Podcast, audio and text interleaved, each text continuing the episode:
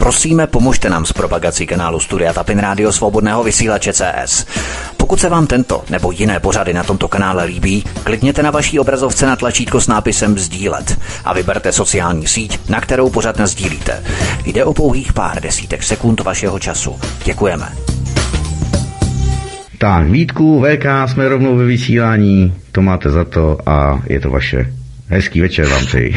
Ahoj Martine, ahoj Martine, zdravím tě, zdravím zároveň všechny naše posluchače, svobodné vysílače, čtenáře Aeronet News. Jsme rádi, že jsme vám s vámi opět setkali v pátek po devatenáct třicet, jako vždy obvykle, takže vás zdravíme, přejeme krásný večer a zdravíme tebe, V K, ahoj. No, ahoj Vítku, ahoj Martine, já vás všichni zdravím, jsme tady zase po týdnu, že jo, jste se všichni těšili, kdo se netěšil, tak povinně příště, no a probereme aktuální témata z domova i ze světa, já vám vždy slibuju, že jo, a vždycky si říkáte, jestli to tak opravdu tak bude. My se snažíme to pokrývat úplně celý, všechno durch a doufám, že i dneska se nám to povede, takže Vítek to uvede a já vám přeji krásný poslech.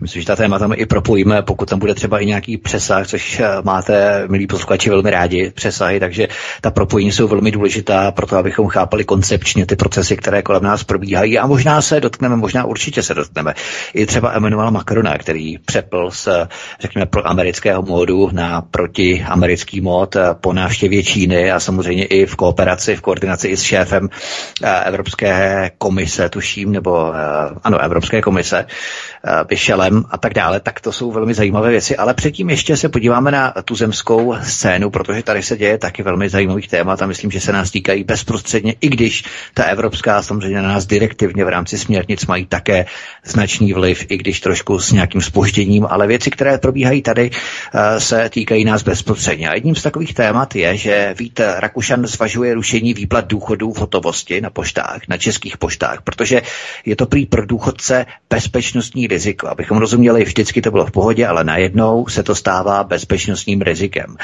Totiž v rámci reformy České pošty by se měla výplata důchodů v hotovosti začít postupně omezovat.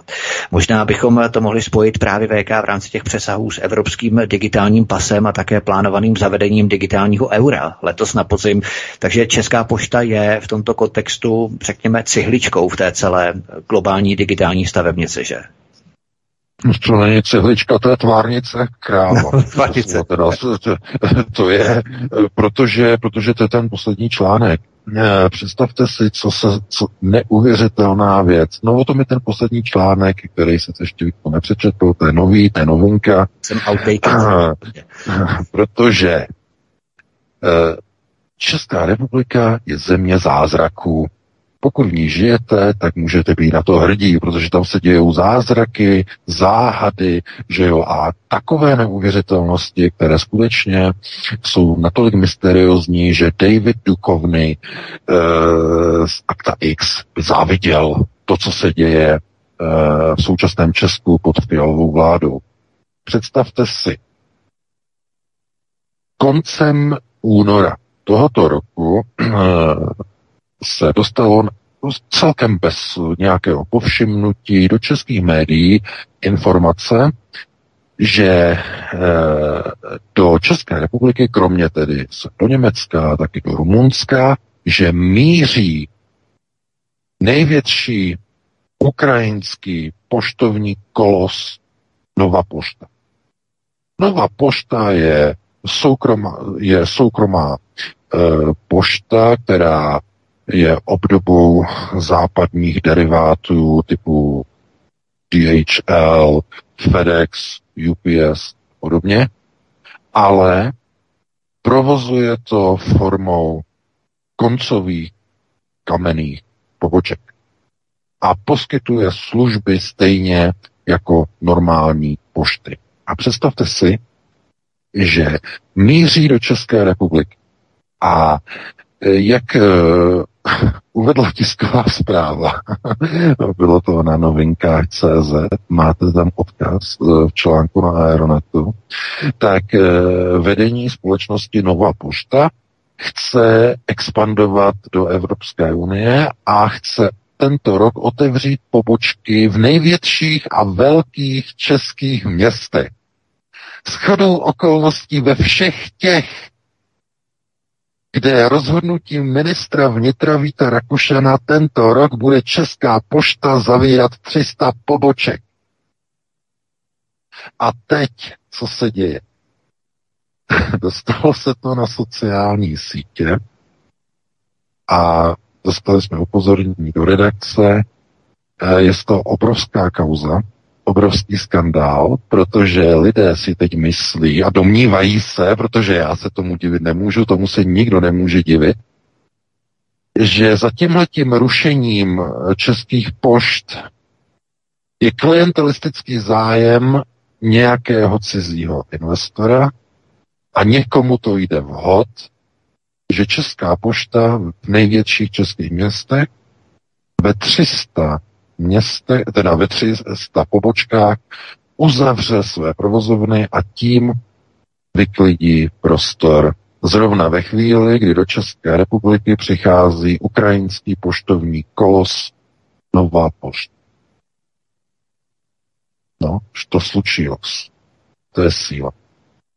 A vůbec se nedivím tomu, že uh, Když, když si prohlídnete a když se díváte na ty diskuze na sociálních sítích, že tam chtějí dát trestní oznámení, že to chtějí, aby to prověřovali úřady pro boj s korupcí, útvar pro odhalování organizovaného zločinu a další orgány, protože tohle to je vážné. Tohle to je opravdu vážné. Můžeme totiž si myslet, že je to úplně jenom náhoda. Že to je náhoda.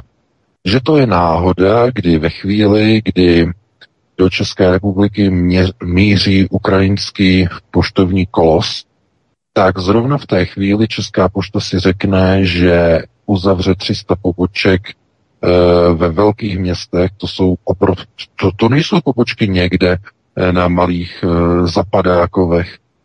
Máte tam odkaz na ten seznam těch tři sta pošt e, ze serveru iRozhlas. E, máte to tam napsat.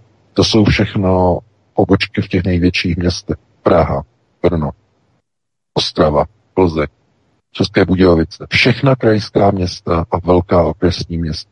Tam všude uzavírá a bude uzavírat Česká pošta pobočky na lukrativních místech. A zrovna v té chvíli do těchto velkých měst míří ukrajinská pošta, respektive soukromý podnik Nová pošta. Takže co to znamená? No, znamená to dvě možné věci, dvě varianty. Buď se jedná o naprostou náhodu.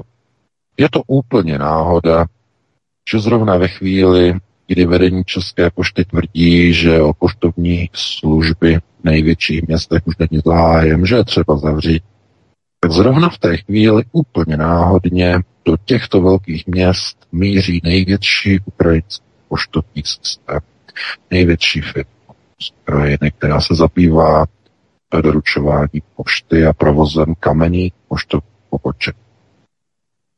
No, může to být náhoda, anebo je to účel.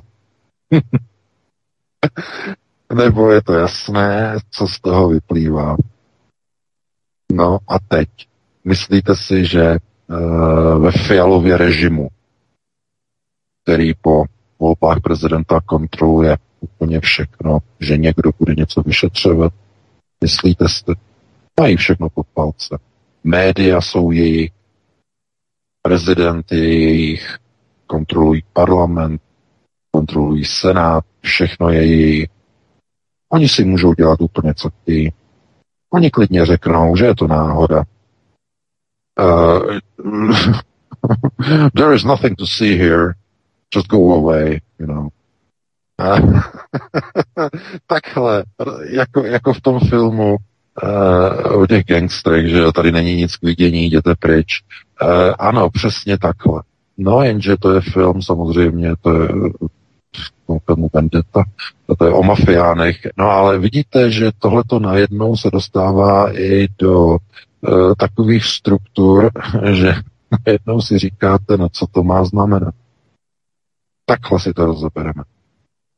A myslíte si, že během války na Ukrajině by ukrajinská soukromá firma šla expandovat někam do zemí Evropské unie, kdyby poštovní služba jako taková obecně, jo, obecně to znamená dopisy, balíčky, zásilky, výplaty peněz a tak dále, a tak dále, všechno tohleto, kdyby to bylo nelukrativní, jak tvrdí Česká pošta, respektive jak se tváří prostě její zřizovatel, že ministerstvo vnitra vrchní dozorčí, pan Rakušan, tak jestli by tomu někdo věřil, že soukromá firma přišla do rizikového podniku, do něčeho, co nevydělává peníze, jak tvrdí pan Rakušan, nebo ne pan Rakušan, ale no, všichni ti vedoucí na těch čelech těch dozorových orgánů toho státního kolosu Česká pošta. To znamená, otázka teď je, jestli je už v České poště e, taková situace, že už na určité bázi tam dochází k procesům řízení, kdy my odejdeme a oni přijdou, aby měli vyklizený prostor. Jestli už je to v té pozici, když se Petr Fiala e, mileskuje S, s Alzákem, že jo, vždycky tam přijede, oni doslova se objímají prostě všechno jako prostě e, největší prostě přátelé, pomalu jako by tam byl nějaký vztah, že jo.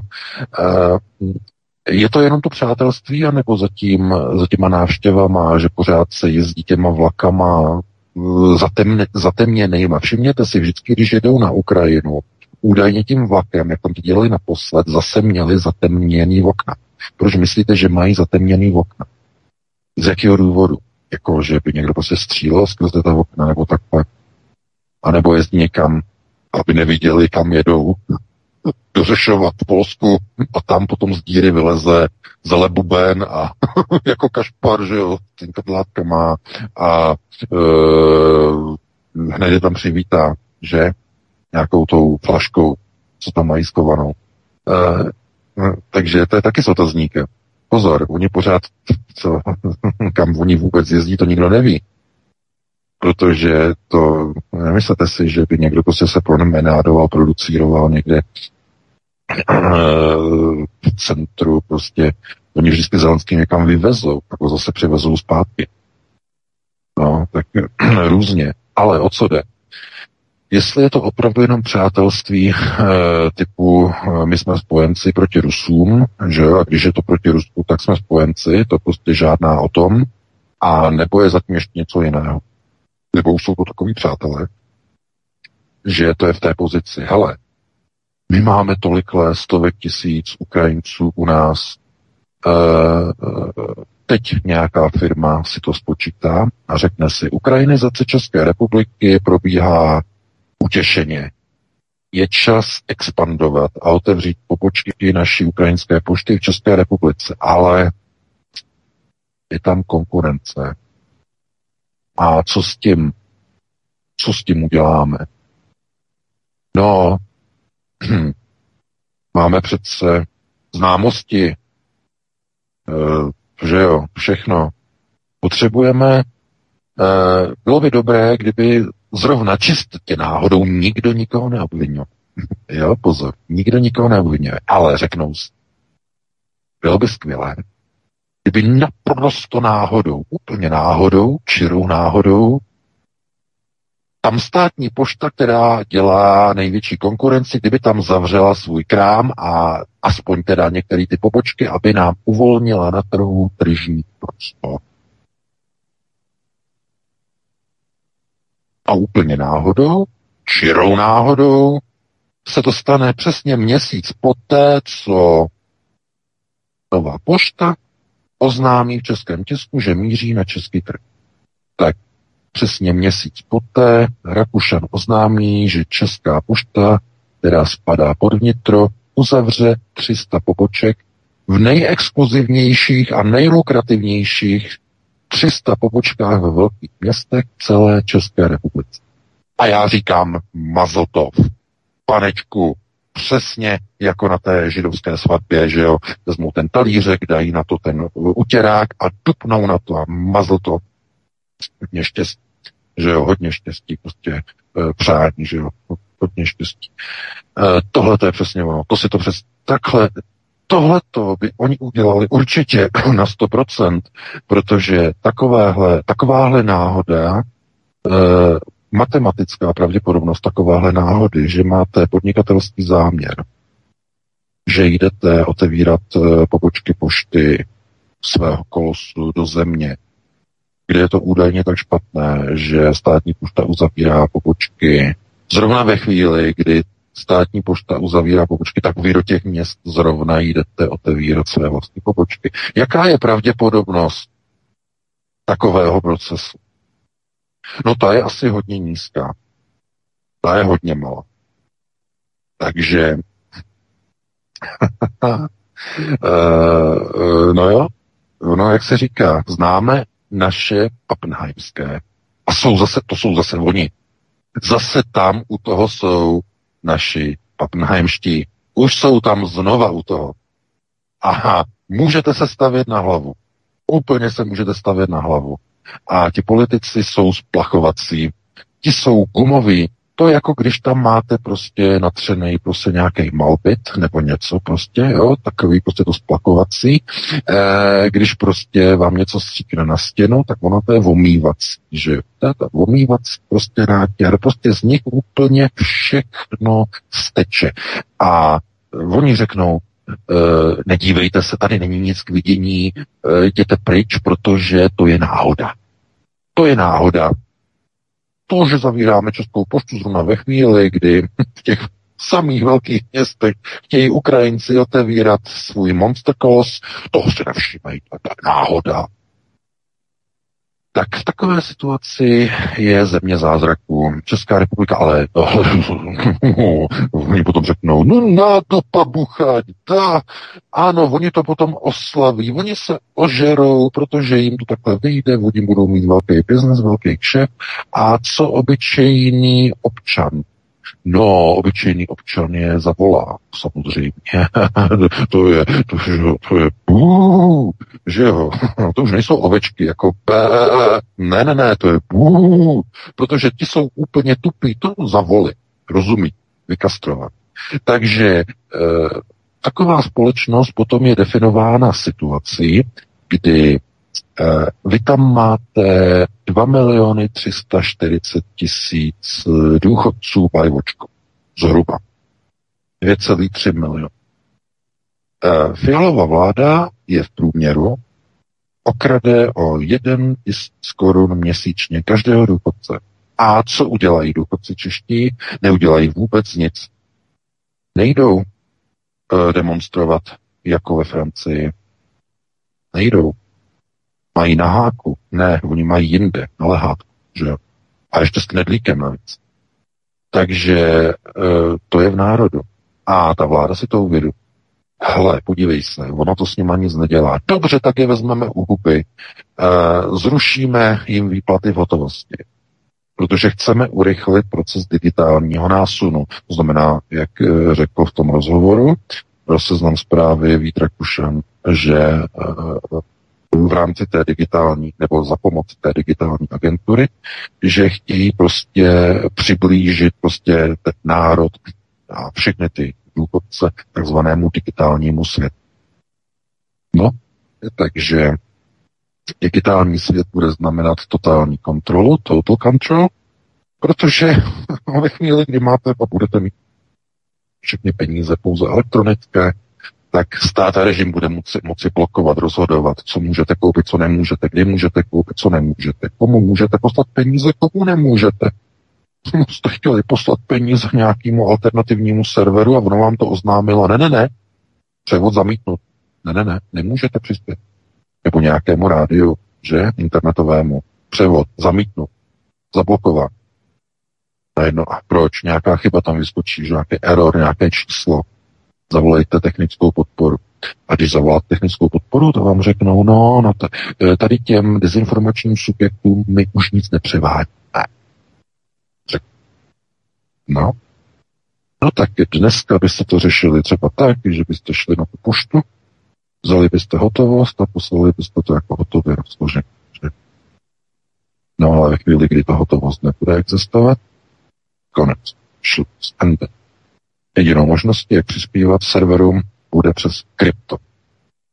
A s kryptem je to špatný, protože uh, krypto používá strašně málo lidí, stále ještě pořád strašně málo lidí, spousta lidí to neumí ani zapnout, takzvaně si založit peněženku, uh, takže to by, to, to by byla likvidace samozřejmě. Uh, až teda na nějaké ty výjimky, kdyby se třeba objevil nějaký štědrý donátor, štědrý sponzor, který by to takzvaně zatáhnul za všechny. A to není vyloučené, že se může nějaký prostě takový nadšenec, jak podporovatel, který to zatáhne takzvaně za, všech, za všechny, takzvaně pošle naraz třeba tu sumu, kterou ten server potřebuje na celý měsíc a pošle to kryptu například. Tak to je jedna z možností, ale potom to potom trochu degraduje a deformuje tu zpětnou vazbu mezi tím projektem a těmi podporovateli, protože to je potom o tom, že to drží takzvaně v provozu jeden člověk nebo dva lidi, nebo tři lidi a podobně. A to už se stává potom na server jakoby závislým na některých konkrétních prostě sponzorech a to už je potom to samé jako mainstream. Jo, ale po vráceném postavit, vráceném kartu. Takže to by opravdu jako ne, nebylo dobrý. Minimálně teda v nějakém dlouhodobějším horizontu. No a co ti důchodci? No tak, když jim zruší postupně pod nějakýma záminkama výplaty důchodů v hotovosti, no tak oni budou donuceni otevřít si nějaký ten elektronický bankovní účet. Děti, vnoučata je budou muset naučit, jak se s tím zachází, jak se s tím manipuluje. A budou tam třeba nějaké výjimky, že se to bude omezovat postupně. Oni to hned nezruší naraz. To Rakušan to říkal v tom pořadu, že to budou postupně omezovat.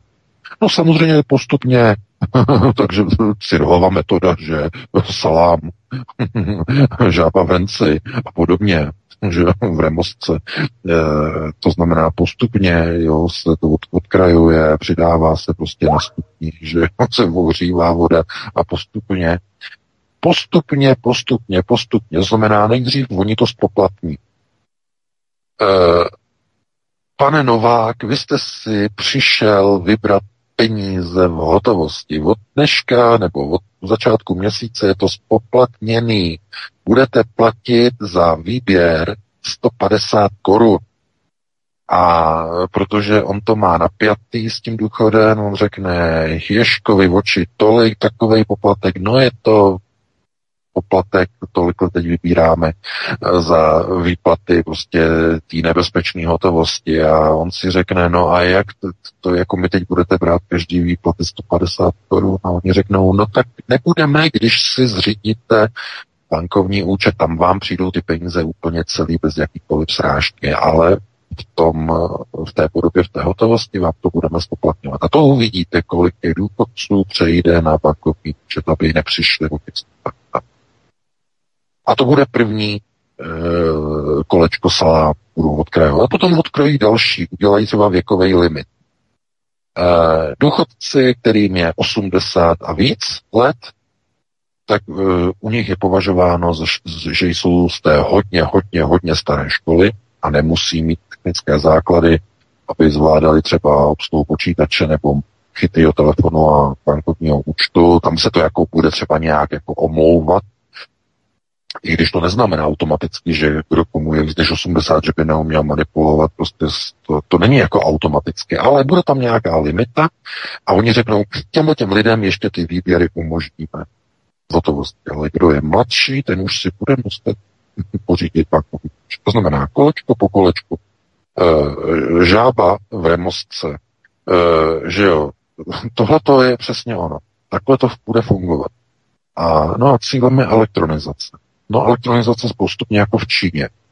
Že jo, jakmile budou všechny peníze elektronické, eh, a to je pozor, to je důležité, to je strašně důležité, eh, oni budou stát, bude moci nejenom kontrolovat, co kupujete, kdy, kdy kupujete, kde kupujete a kolik to kupujete, nejenom. Oni budou moci vám přikázat, abyste nakupovali to, co je zrovna třeba, abyste nakupovali.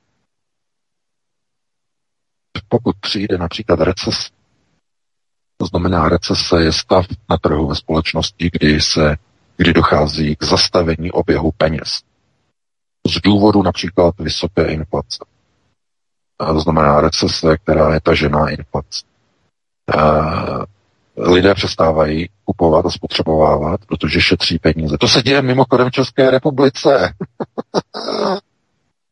To ucho Fialový, jak, jak vyzval občany České republiky, aby e, začali šetřit peníze. A včera vyšel článek na českém mainstreamu, že nízké tržby a snižující se spotřeba včera ohrožuje českou ekonomiku, že začínají ekonomové tlouc na poplach. To je ten článek. To jste všichni určitě četli. Včera to vyšlo na českém mainstreamu, no protože profesor je všechno možný, jenom ne ekonom. Chápete? Řekne lidem, aby šetřili peníze. A co, to, co, co tím způsobí? No tlak na vytvoření recese ve společnosti. K zastavení oběhu peněz. Firmy tedy mají nízké prodeje. Biznesy mají nízké nákupy od zákazníků.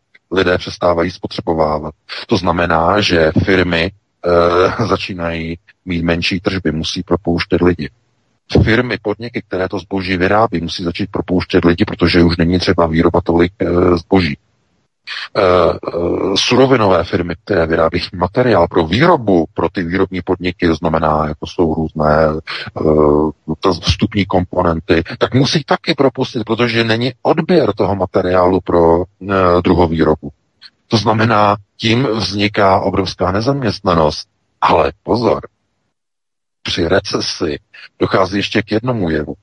Tím, že se snižuje spotřeba a následně v indukci se snižuje výroba, dochází k tomu, že zboží na trhu je méně. No a podle pravidla trhu, jestliže je zboží méně, tak to zboží, které je na trhu a protože je ho méně, zdražuje. Takže recese urychluje inflaci. To zboží, které zůstává na trhu, se stává ještě dražším a dražším a dražším, protože je ho méně a méně a méně. Tím vzrůstá inflace a dochází k takzvanému systému samopožeru. To znamená, recese krmí inflaci a inflace krmí recesi na trhu. A tohleto Fialovi v prejličkách nikdo z těch jehož,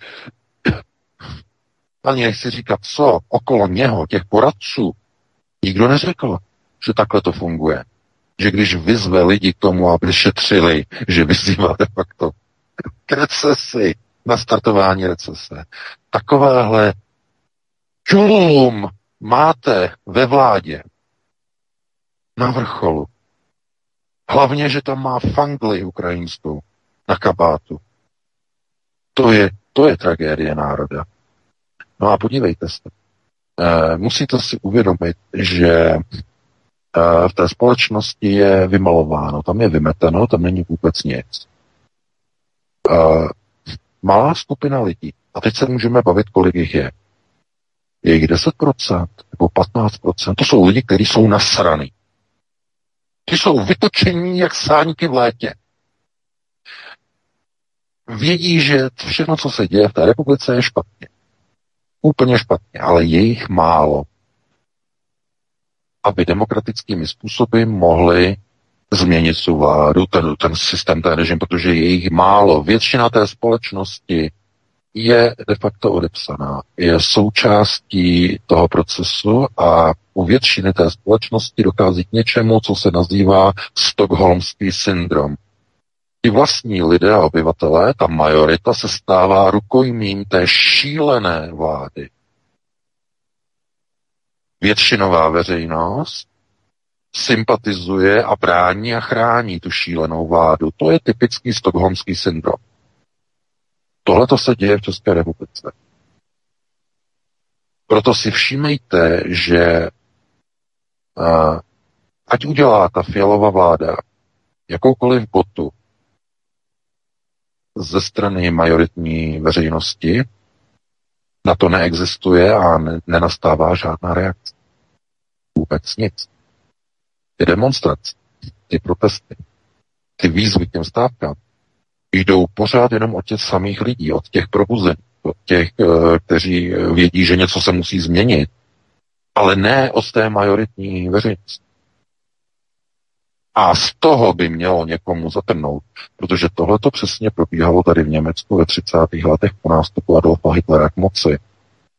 Malá úzká skupina lidí viděla, že to je špatně, že ale zbytek se stal rukojmím Hitlerovy moci, Hitlerovy vlády. Ten zbytek. A nejenom, že drželi hubu a krok, ale bránili ten režim. Chápete? Bránili. To, je, to, je to něco jiného, než to, co bylo v Československu před rokem devatenáct set osmdesát devět. Pozor, to, je, to bylo něco úplně jiného. Uh, před rokem osmdesát devět obyvatelstvo tolerovalo komunistický režim, i když po ekonomické stránce se už v osmdesátých letech už ten režim jel ze setrvačnosti, obrovské problémy uh, v oblasti služeb, obrovské problémy v průmyslu. Zkrátka ekonomicky už to nefungovalo a sami soudruzi se rozhodli, že to ukončí a že provedou přesun odbudování socialismu, kapitalismu, že státní bezpečnost spolu s komunistickou mládeží se svazáky sedmnáctého listopadu udělali převrat společně. Tam byli jenom soudruzi, mimochodem, když už o tom mluvím. Tam byli jenom soudruzi, mladí svazáci, atraktivní dívky, atraktivní chlapci, eh, socialistický svaz mládeže udělal tu revoluci, tu, kterou ti lidé v těch pragovkách, v tom ČKD nedělali, kteří tam měli ty pracovní úkoly a na tady to neměli čas. Takhle to fungovalo.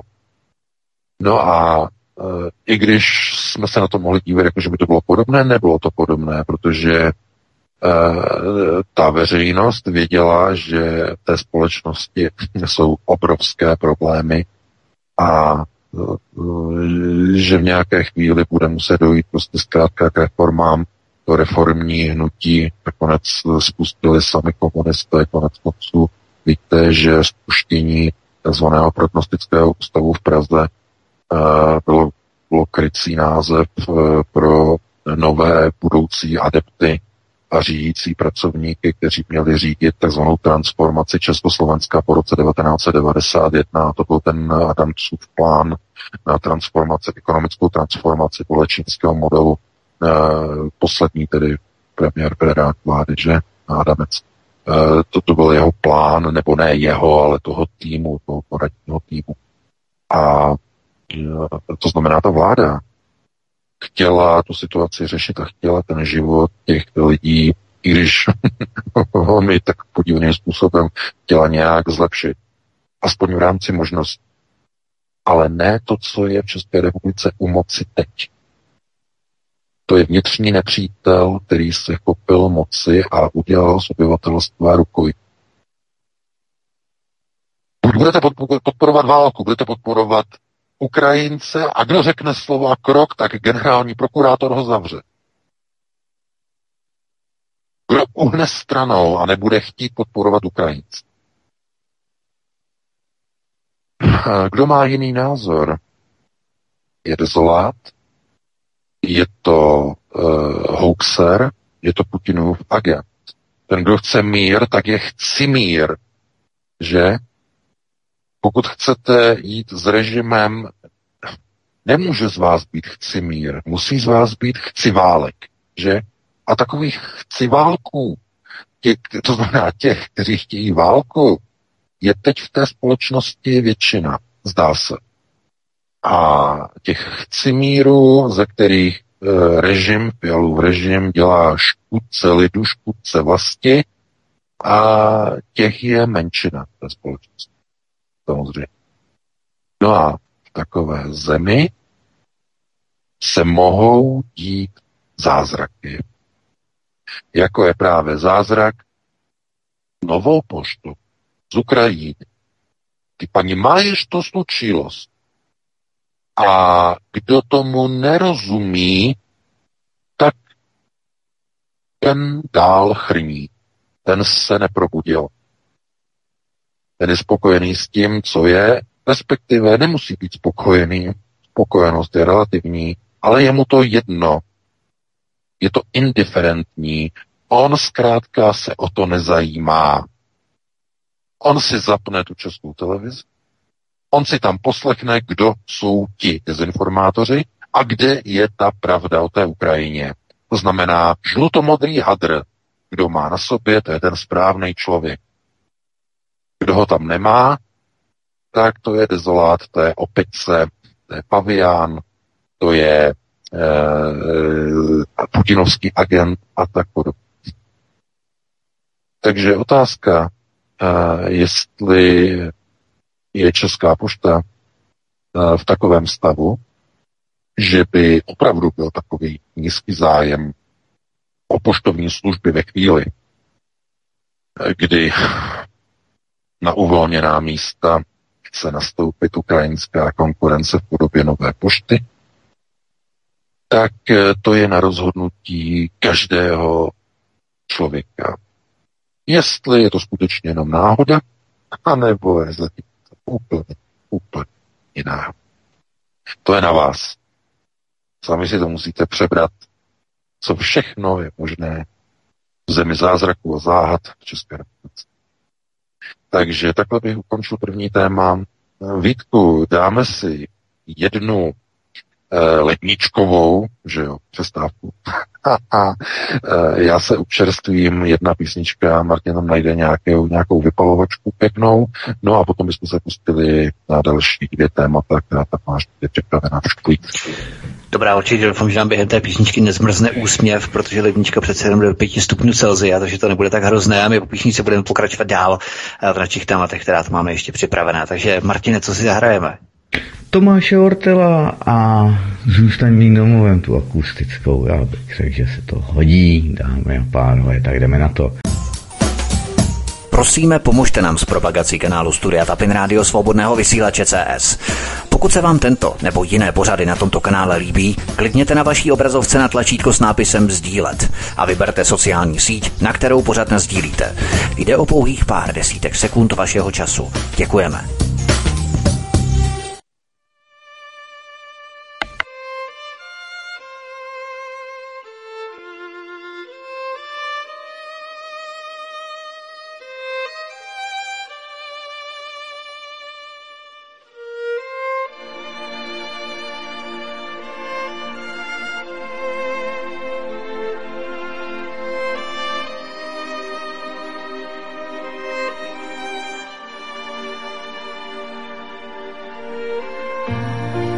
Kousek půdy, tu zem, co rodnou nazývám. Tolik lidí život za ní položilo. Já se teď sám, sám sebe ptám, čím to, že češství se z nás vytratilo. Kam poděla se soudržnost, kam zmizel onen chor, ten chor, co o sjednocení zpívá, což morálku vlastenců napadl mor, slepý je národ, když tvrdí, že se dívá. Teplá voda teče a plyn dává jasný plamen. Proč zaobírat hlavu starostmi, co bolí? Mám snad jenom já na duši kámen, co mysl tíží a páteř drolí? Ne, nepřestanu budit vaše svědomí a city, zvlášť v době, co nastává, mí drazí. Naše domovy brzy budou jen kryty a za nimi násilníci a vrazy. Zůstaň mým domovem, bez bojů a válek. Zůstaň mým domovem, mou vlastní matku má. Prosím, zůstaň mým domovem, křičím teď do dálek. Zůstaň mým domovem, mou vlastní matku má. Místo jednoty, pokory, síly a rozumu, vládnoucí tělesa kapsy své mastí. Hledáme hodnoty ve slevách v konzumu a zabranou vetřelci zbrojí svou chrastí. Až naše památky, klenoty předků, v ruiny a popel se na dobro promění, budeme zpívat si těchto pár řádků se strachem v slzách, tiše a potají. Později prstem vlasti zrádce značit. Vlastí už nebude tvá rodná zem, kterou nám předali dědové naši, vybojovanou proti všem. Snad jednou můj hlas uslyší celý ten národ, pro který dýchám. Až výbuchy světových velmocí utiší, zakřičí tato prosba má do ticha. Zůstaň mým domovem, bez bojů a válek. Zůstaň mým domovem, mou vlastí matko má. Zůstaň mým domovem, křičím teď do dálek. Zůstaň mým domovem, mou vlastí matko má. Zůstaň mým domovem, zůstaň mým domovem, bez bojů a válek. Zůstaň mým domovem, mou vlastní matko má. Prosím, zůstaň mým domovem, zůstaň mým domovem, křičím teď do dálek. Zůstaň mým domovem, mou vlastní matko má. Zůstaň mým domovem, zůstaň mým domovem,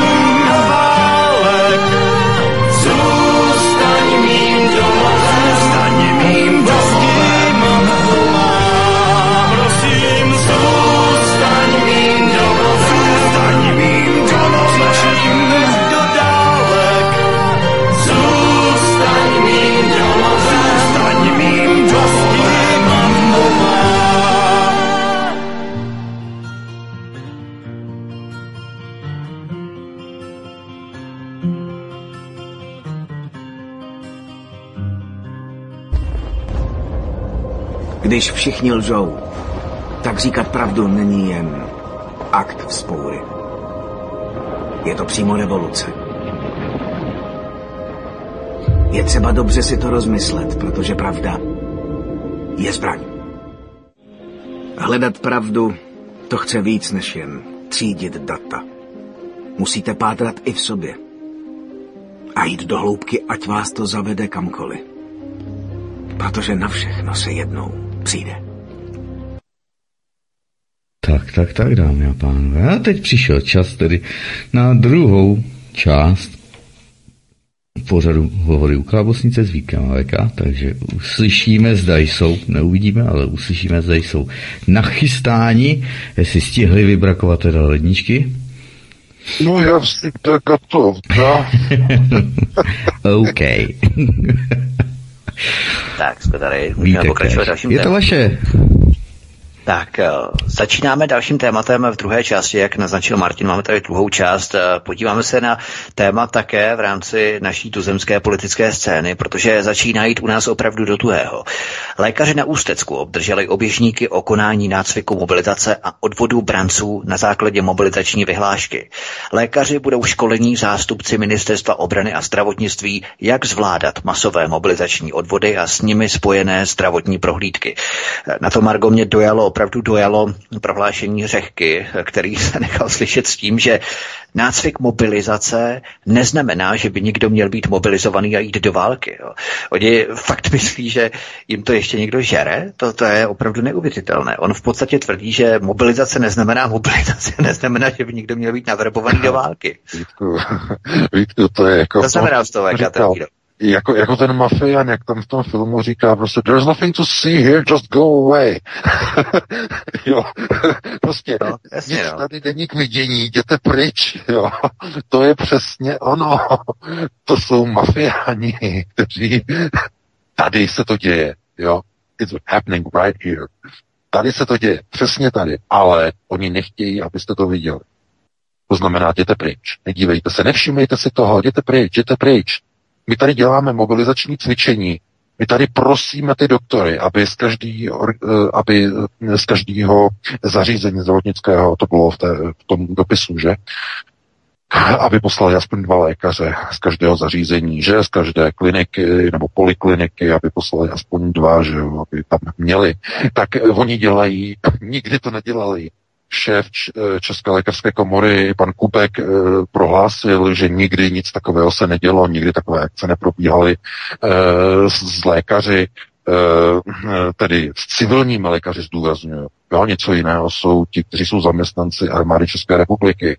To je něco jiného. Ti jsou cvičeni v rámci struktur armády České republiky na různé akce, jako jsou různé mobilizace. Každý rok mají nějaké cvičení, kdy mají čtrnáct dní cvičení někde a tam uh, si trénují na cvičišti, jak budou třeba, nevím, ošetřovat nemocné v případě války tak podobně. Ale to je něco jiného. Tady se mluví o nácviku s civilními lékaři. České republice, s civilní. To nikdy nebylo. A najednou, najednou dá. najednou jo. prostě, chápete. A Řehka, no on, je, on by měl dělat divadlo. Náčelník generálního štábu, pan Řehka, Karel Řehka, by se měl dát ochotníkům, měl by dělat divadlo, protože ty jeho vyjádření jsou jako dobré kusy, jako jednoaktovky, by se to dalo pouštět prostě, no tak nevím, jestli platícím, ale tak těm divákům, kteří by přišli do divadla jako k lepšímu, to, ano, tam by to možná fungovalo, ale když to říká jako lidem jako vysvětlení toho, že budou teda se trénovat mobilizační odvody, ale není třeba se děsit, protože když tady trénujeme mobilizační odvody, tak to ještě neznamená, že bude mobilizace. No, řeknu to takhle. A teď naprosto vážně. Od roku devatenáct osmdesát devět, třicet čtyři let, ještě nikdy nebyli civilní lékaři žádáni ze strany vojenských správ, aby se zúčastnili nácviku mobilizačních odvodů vůbec. Případně. A tady už jde veškerá legrace stranu. Co to znamená? No, oni vědí, co dělají. Oni vědí, co může způsobit to, že dodávají zbraně do válečného konfliktu. Oni ví, co je sestaveno na hranicích uh, Polska a Ukrajiny. Ukrajinská uh, armáda na Donbasu je v troskách a brzy Alzák v Kyjevě zvedne telefon a zavolá Moravěckému, nebo ne premiérovi, zavolá rovnou Dudovi, polskému prezidentovi a oficiálně ho požádá o vojenskou pomoc, aby poslal polské vojáky na záchranu. A je jasné, že jak tam přijdou vojáci nějaké země, nejenom polské, ale jakékoliv země, která je členskou zemí Severoatlantické aliance, tak střet s ruskou armádou bude jenom otázkou času. Ne jestli, ale kdy. A je jasné, že k tomu dojde velmi rychle, protože Poláci chtějí s Rusama válčit, oni to mají stále v sobě. Oni pořád, že budeme prostě válčit prostě proti Rusům a že se jim prostě pomstíme za všechno to, co v minulosti prostě uh, proti nám tohle to dělali a takhle a takhle. No, oni to mají v sobě. My, nemyslím tím jako civilisty, jako obyčejný, jako Poláky, tam to není tak jednoznačný, ale u těch, co jako se nahrnuli do polské armády, tam jich je většina. Tam prostě oni její opravdu jí do té války s Rusama. Jak uvidí za kopečkem, za říčkou, někde na Ukrajině. Tam někde v tom okolí toho, toho středozápadu, nebo ne, středo, středovýchodu, tam někde za Kyjevem, uvidí tam někde nějaký ruský oddíl, Rusové tam někde budou prostě se pohybovat, začnou na ně střílet. Rusové se oženou nějakým raketovým systémem, Solcempio, například termobaricky je tam ukončí, že jo, Poláky. Generální štáb zjistí, že tam přijde o dvě stě až tři sta polských vojáků. Rusové nám pozabíjeli termobarikou dvě stě vojáků. co budeme dělat. A v tom okamžiku je celá severoatlantická aliance konfrontace s rozkupující. V tom okamžiku. A oni musí být připraveni na válku s Ruskou federací. Proto musí armáda České republiky nacvičovat mobilizace s civilními lékaři. Protože to bude velký. To nebude žádná pozor. A teď jako žádná jako vulgarita. Řeknu, to nebude žádná prdel. Nebude. Protože oni vědí, k čemu to může vést. Tohle toho oni nedělají jenom tak pro stříčka příhodu, že e, nás teď zrovna napadlo, že bychom mohli... E, vytrénovat v celé republice lékaře k mobilizačním odvodům branců, jenom tak nás to napadlo. Ne. Tohle to přišlo z Bruselu samozřejmě. To je podnět z Bruselu připravit procesní systémy na případné mobilizační odvody v České republice. Budou trénovat lékaře i v Polsku, samozřejmě. To je, není žádné překvapení. E, to znamená snaha o e, přípravu obyvatelstva e, na mobilizační procesy. A samozřejmě ti lékaři, odvodoví lékaři, musí být v dostatečných počtech pro školení dopředu. Tam už to nezvládnou jenom vojenští lékaři, kterých je pět a půl na celou republiku. Tam musí skutečně být už e, příprava toho zdravotnického personálu. Ty chystané odvody. Takže krůček po krůčku se blíží k válce. Někoho to překvapuje. A, a vidíte, a oni dokonce, to nám ukazuje vlastně ta úderka, že? To znamená vše, všechny ty separizační jednotky, které jsou připravené vyvracet i tu nejsvětější pravdu.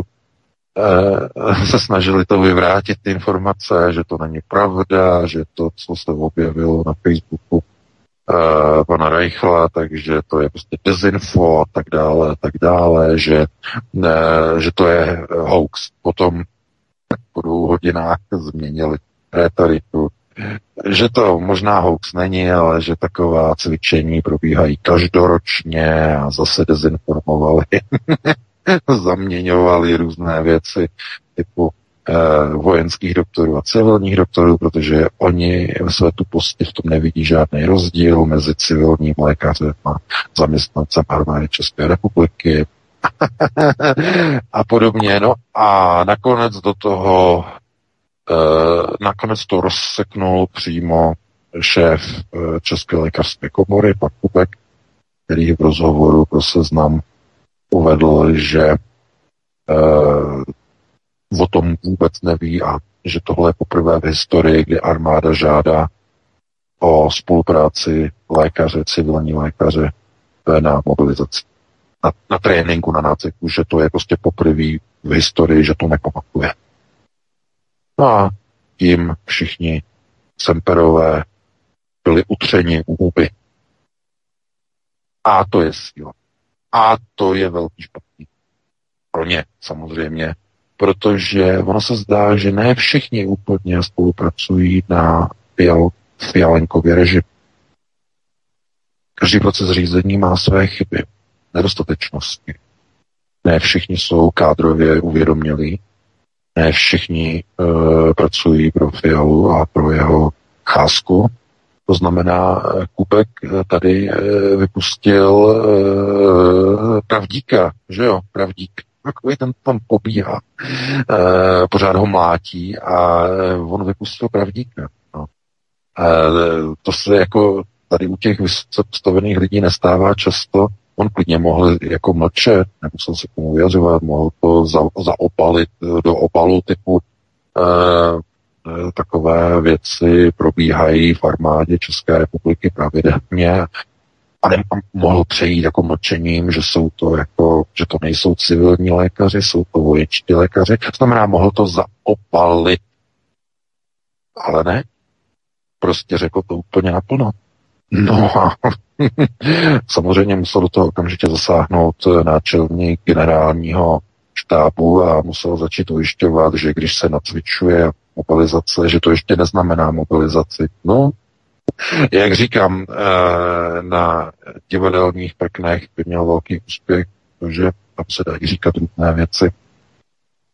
To je úplně stejné, jako když někde prostě převážíte rakety směrem k ukrajinským hranicím a budete říkat to, že vezeme rakety k ukrajinským hranicím, ještě neznamená, že vyzbrojujeme Ukrajinu, ne? Chápete, to jsou takové ty argumenty typu my si myslíme, že seš úplně blbý, ale nahlas to říkat nebudeme. Takže takhle oni se chovají k obyvatelstvu. No, to se prostě nikdo nemůže tomu divit. Oni si to ověřují dnes a denně. Ověřili si to na důchodcích, že se nechají okrádat.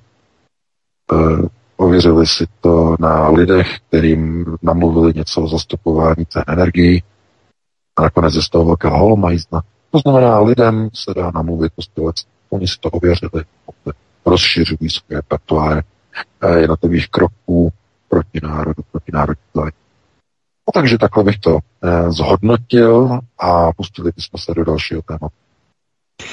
Alexej Arestovič v posledním rozhovoru varoval před rozvratem Ukrajiny po ukončení války v důsledku sociálního kolapsu. Vojáci po demobilizaci přijdou o královské platy, propadnou se do chudoby a rozvine se u nich posttraumatický syndrom, jako u vojáků americké armády po misích v Iráku. Nehrozí reálně, že ta mobilizace V K, o které jsme se bavili v minulém tématu, tak skončí dřív, než začne, kdy už nebude prostě kam mobilizovat podle Arestoviče, protože on opravdu hovoří o konci války, ta válka musí nikdy skončit. Teď je otázkou, kdy po uvolnění těch materiálů, jak jsme se bavili v minulém pořadu, těch amerických materiálech, respektive těch ukrajinských materiálech, které byly odhalené tím hackerem, tak ta válka musí nikdy skončit. To znamená, bude vůbec ještě kam mobilizovat? Uh, takhle. Ještě před několika dny bych, bych, bych souhlasil s tím, že tam ani není jiná možnost, ale mě e, trochu vyděsil teď ten výrok e, Ryabkova e, e, v Kremlu, kdy on prohlásil, že Západ e, ve vztahu k ruské bezpečnosti Nikdy, ne, nikdy nebral na Rusko ohledy. Nikdy nesplnil žádný ze svých závazků, to znamená, Západ je nespolehlivým partnerem.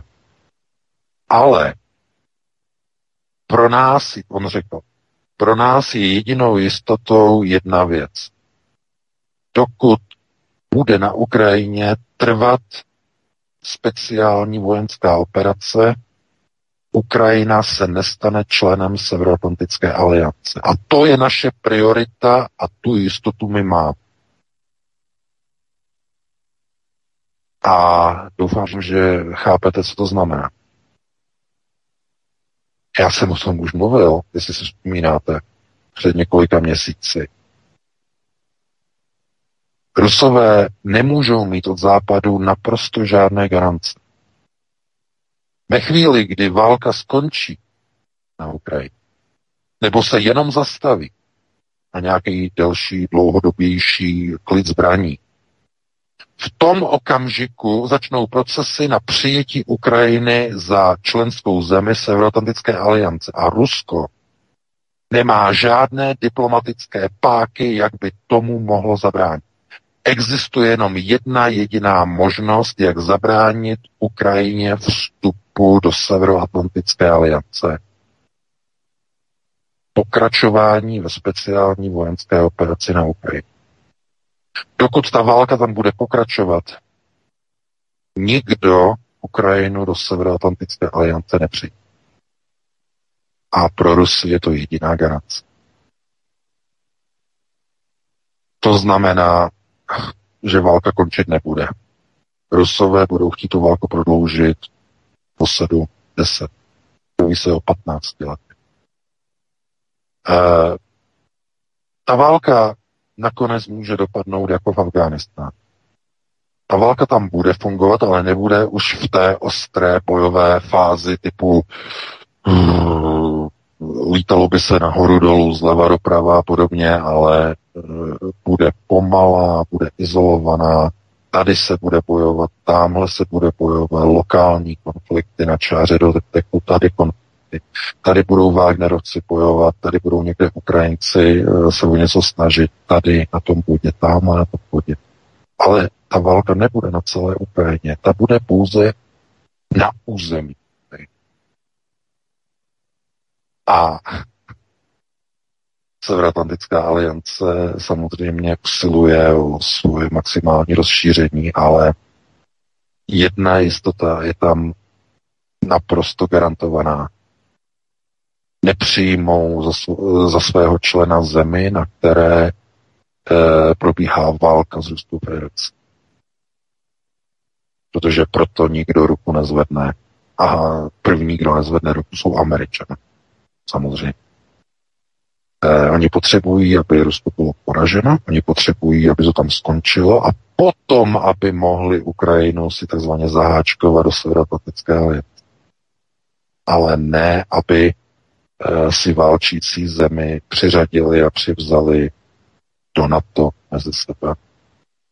Takže tohleto zcela mění konotace.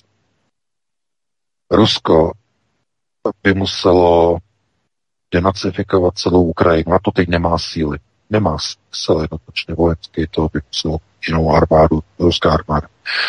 Úplně někde jinde. Na to nemá síly. A to znamená, že jedinou možnost, jak zabránit Ukrajině, když ne obsazením celé Ukrajiny, tím by zabránila připojení na to jednou provždy, že?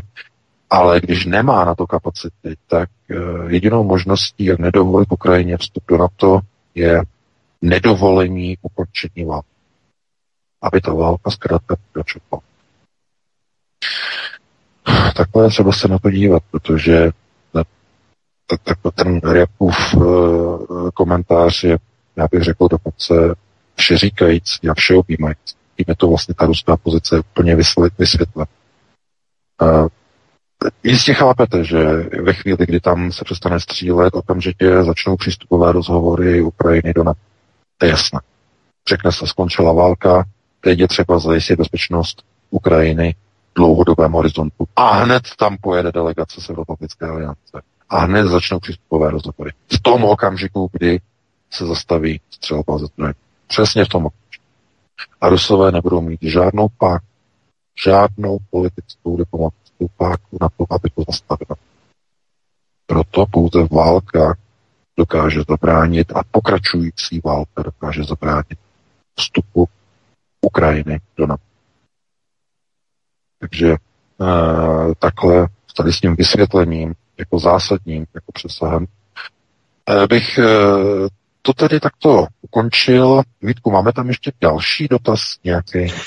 Já bych se ještě možná zaměřil na Emmanuela Macrona, jak jsem uvedl na začátku, protože to je velmi zajímavá proměna, protože mnozí tvrdí, že Emmanuel Macron se proměnil v naprosto jiného člověka po návštěvě Xi Jinpinga v Číně a zahájil velmi jaksi jasnou protiamerickou rétoriku a postupně se k němu přidávají i další evropští představitelé, vrcholoví evropští představitelé. Možná někteří říkají, že obdržel nějaké zásadní informace, které ho přesvědčily k tomuto postoji, k naprosté změně rétorice proti Americe. Čím si to vysvětlíš, V K, ten jeho postoj nebo tu jeho přeměnu?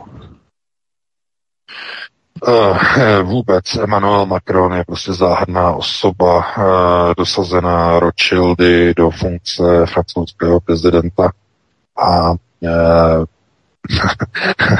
jeho postoje jsou přímo koordinovány londýnskými kancelářemi. Uh, Tohle to, co se mohlo stát, nebo co se odehrálo při návštěvě, při státní návštěvě v Pekingu, spíš jenom ukazuje, že dostal instrukce, dostal notičky, aby se začal odpoutávat, aby Evropu začal odpoutávat od amerického samoděržaví, znamená od Američanů. A on tedy jako kádr, tedy pařížské pobočky Rothschildovy banky, tedy Emmanuel Macron, kde pracoval předtím, tak je to naprosto zjevné, že londýnským kancelářím začínají vadit některé procesy, které probíhají ze strany Spojených států, takzvaných neokolů. Jaké jsou to procesy? No, jsou především snahy o vytvoření amerického korporátu Krojmoří v Evropě, protože ten jde proti plánům londýnských kanceláří. Třeba si uvědomit, že takovéto americké transatlantické souručenství, to, co je de facto jakoby mezi Evropou a Spojenými státy, tak je indukováno a řízeno takzvanými pohrobky neonacistů. Dneska bychom je mohli nazvat jako americké neokony, kteří usilují o udržení systému Pax Americana za každou cenu a jeho export do střední a východní Evropy, vytvoření struktury nazývané Trojmoří.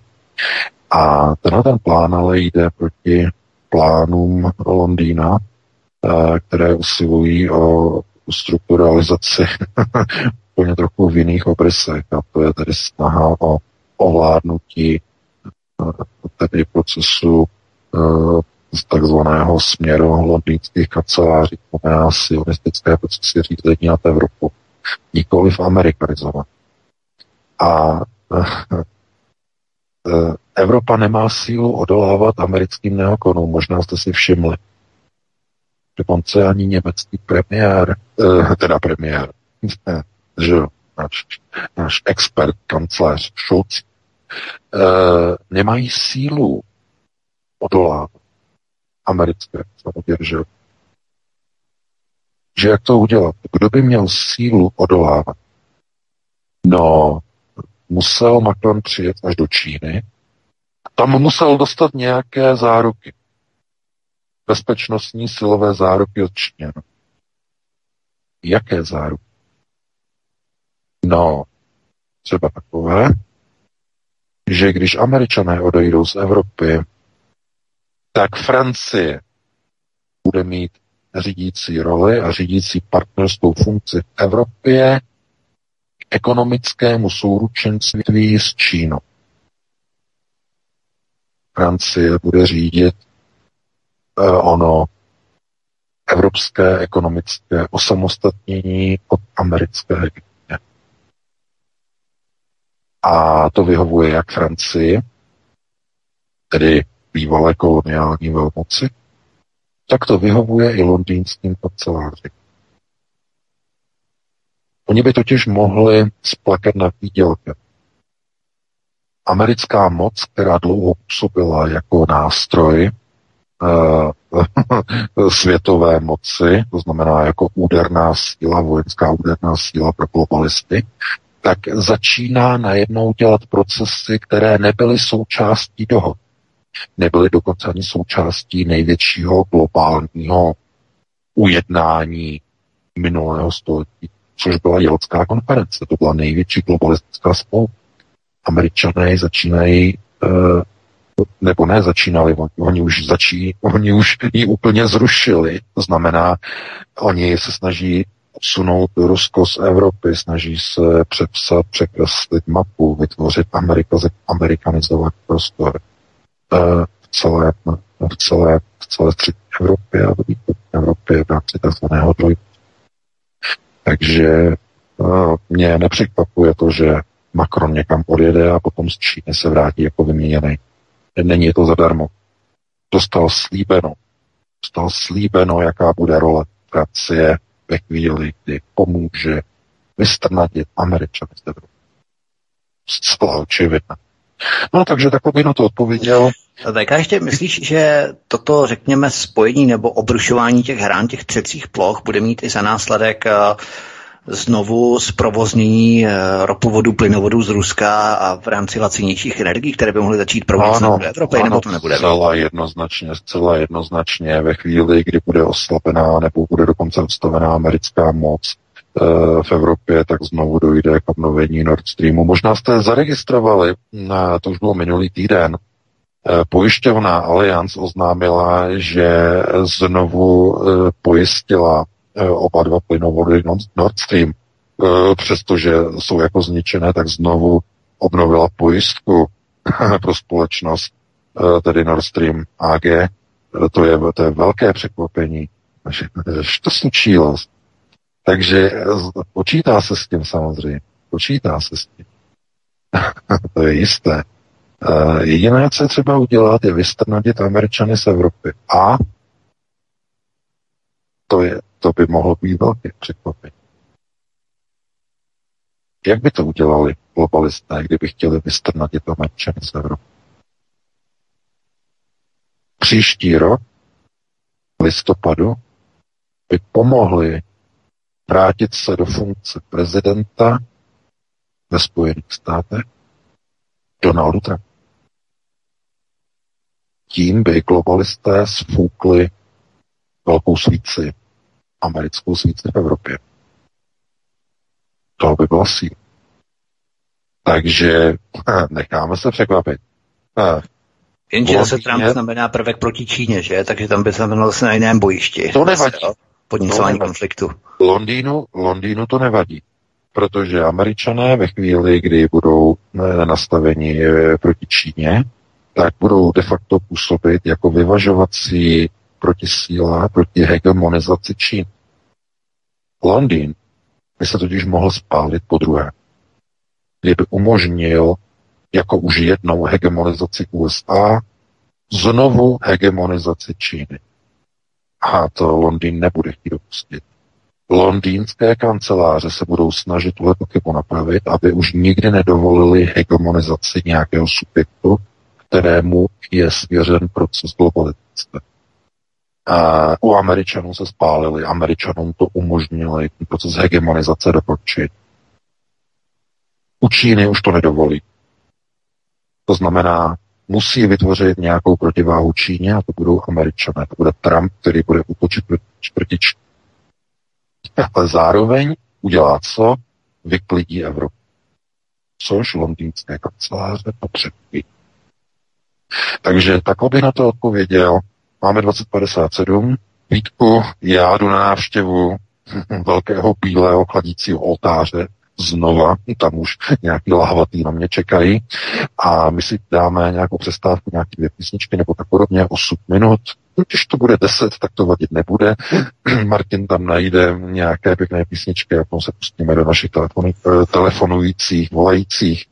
Se určitě už těší, mají už všechno připravené. Dobrá, dobrá, tak my si dáme tu pauzičku a potom se pustíme do našich posluchačů, respektive posluchači do nás, do pana V K. Budeme se vás těšit. Tak, Martine, zahrajeme si.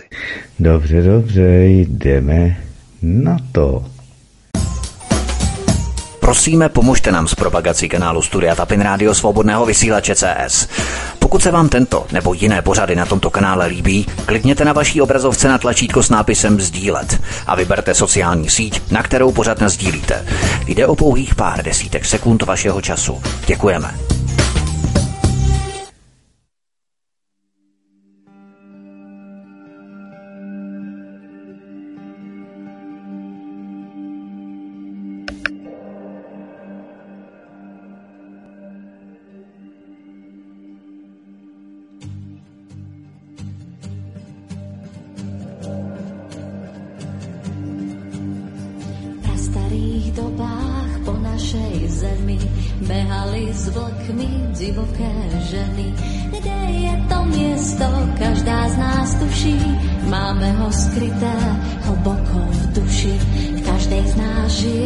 Vlčica sivá, hoci sa dlho pred nami kryla. Zvoláva sestry, počúvaj ten hlas, nasleduj volanie, to ona volá nás. Ak si chceš zaslúžiť slobodnou ženou byť, musíš sa odvážne postaviť strachu a vykračiť na cestu, necestu, hospodu prachu.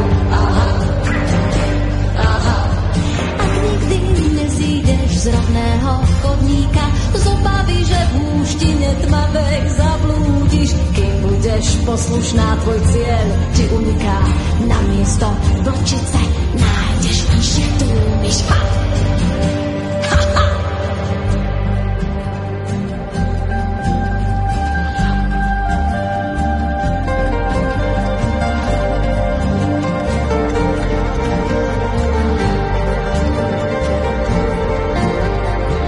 Ceste k slobote tvoje kroky povedú bezpečné vlčie stopy.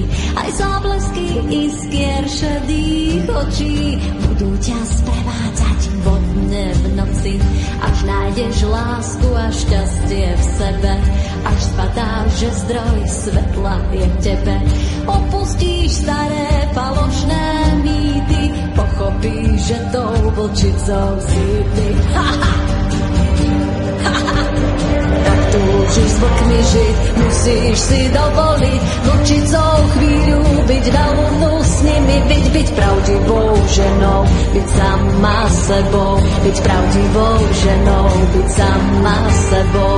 Dovol si hľadať mimo vychodených ciest, neber strachu, že tvoja duša sa stratí inštinktom divokej ženy, nechaj sa viesť, ten vždy domov ťa vráti.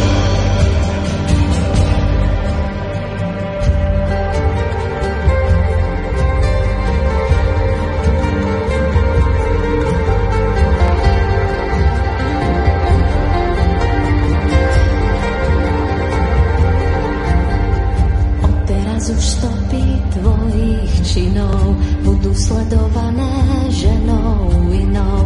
Pomôžu jej, aby pochopila, že v nej tiež prežila vlčia sila. Dlho sme čakali na túto chvíľu, slobodné ženy opäť nás ožijú. Divoška sa vracia, doba sa mení, vyliečiť svet prišli vedomé ženy. Ak si chceš zaslúžiť slobodnou ženou byť, musíš sa odvážne postaviť strachu i kračuť na cestu, necestu hospodnú prachu. Ak túžiš, zvykni žiť, musíš si dovoliť nočicou chvíľu byť na údnu s nimi, byť pravdivou ženou, byť sama sebou, byť pravdivou ženou, byť sama sebou, byť pravdivou ženou, byť sama sebou. Byť pravdivou ženou, byť sama sebou, byť pravdivou ženou. Aha.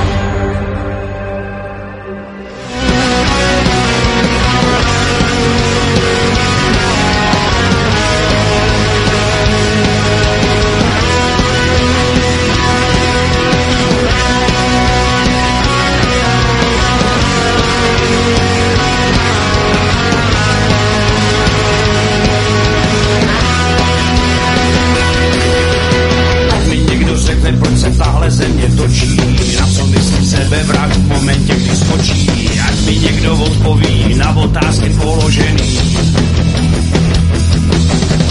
Jak je možný, že dokola opakujem chyby, proč neustále přemýšlíme, co by bylo kdyby, co se s tělem děje, když jsou duše ukřivděný. Možná je zbytečný na všechno všech se ptát, víme, že nevíme nic, tak na co si lhát. Možná je právo modrá, možná je sladká sůl, možná jedna a jedna se rovná dva a půl, možná je všechno jinak, než se zdá. Možná je na konci tunelu jenom má, možná je pohečená na ten příroda muž, možná je říce ostrá a tupé je nůž, možná je všechno jinak, než se zdá. Možná je na konci tunelu jenom má.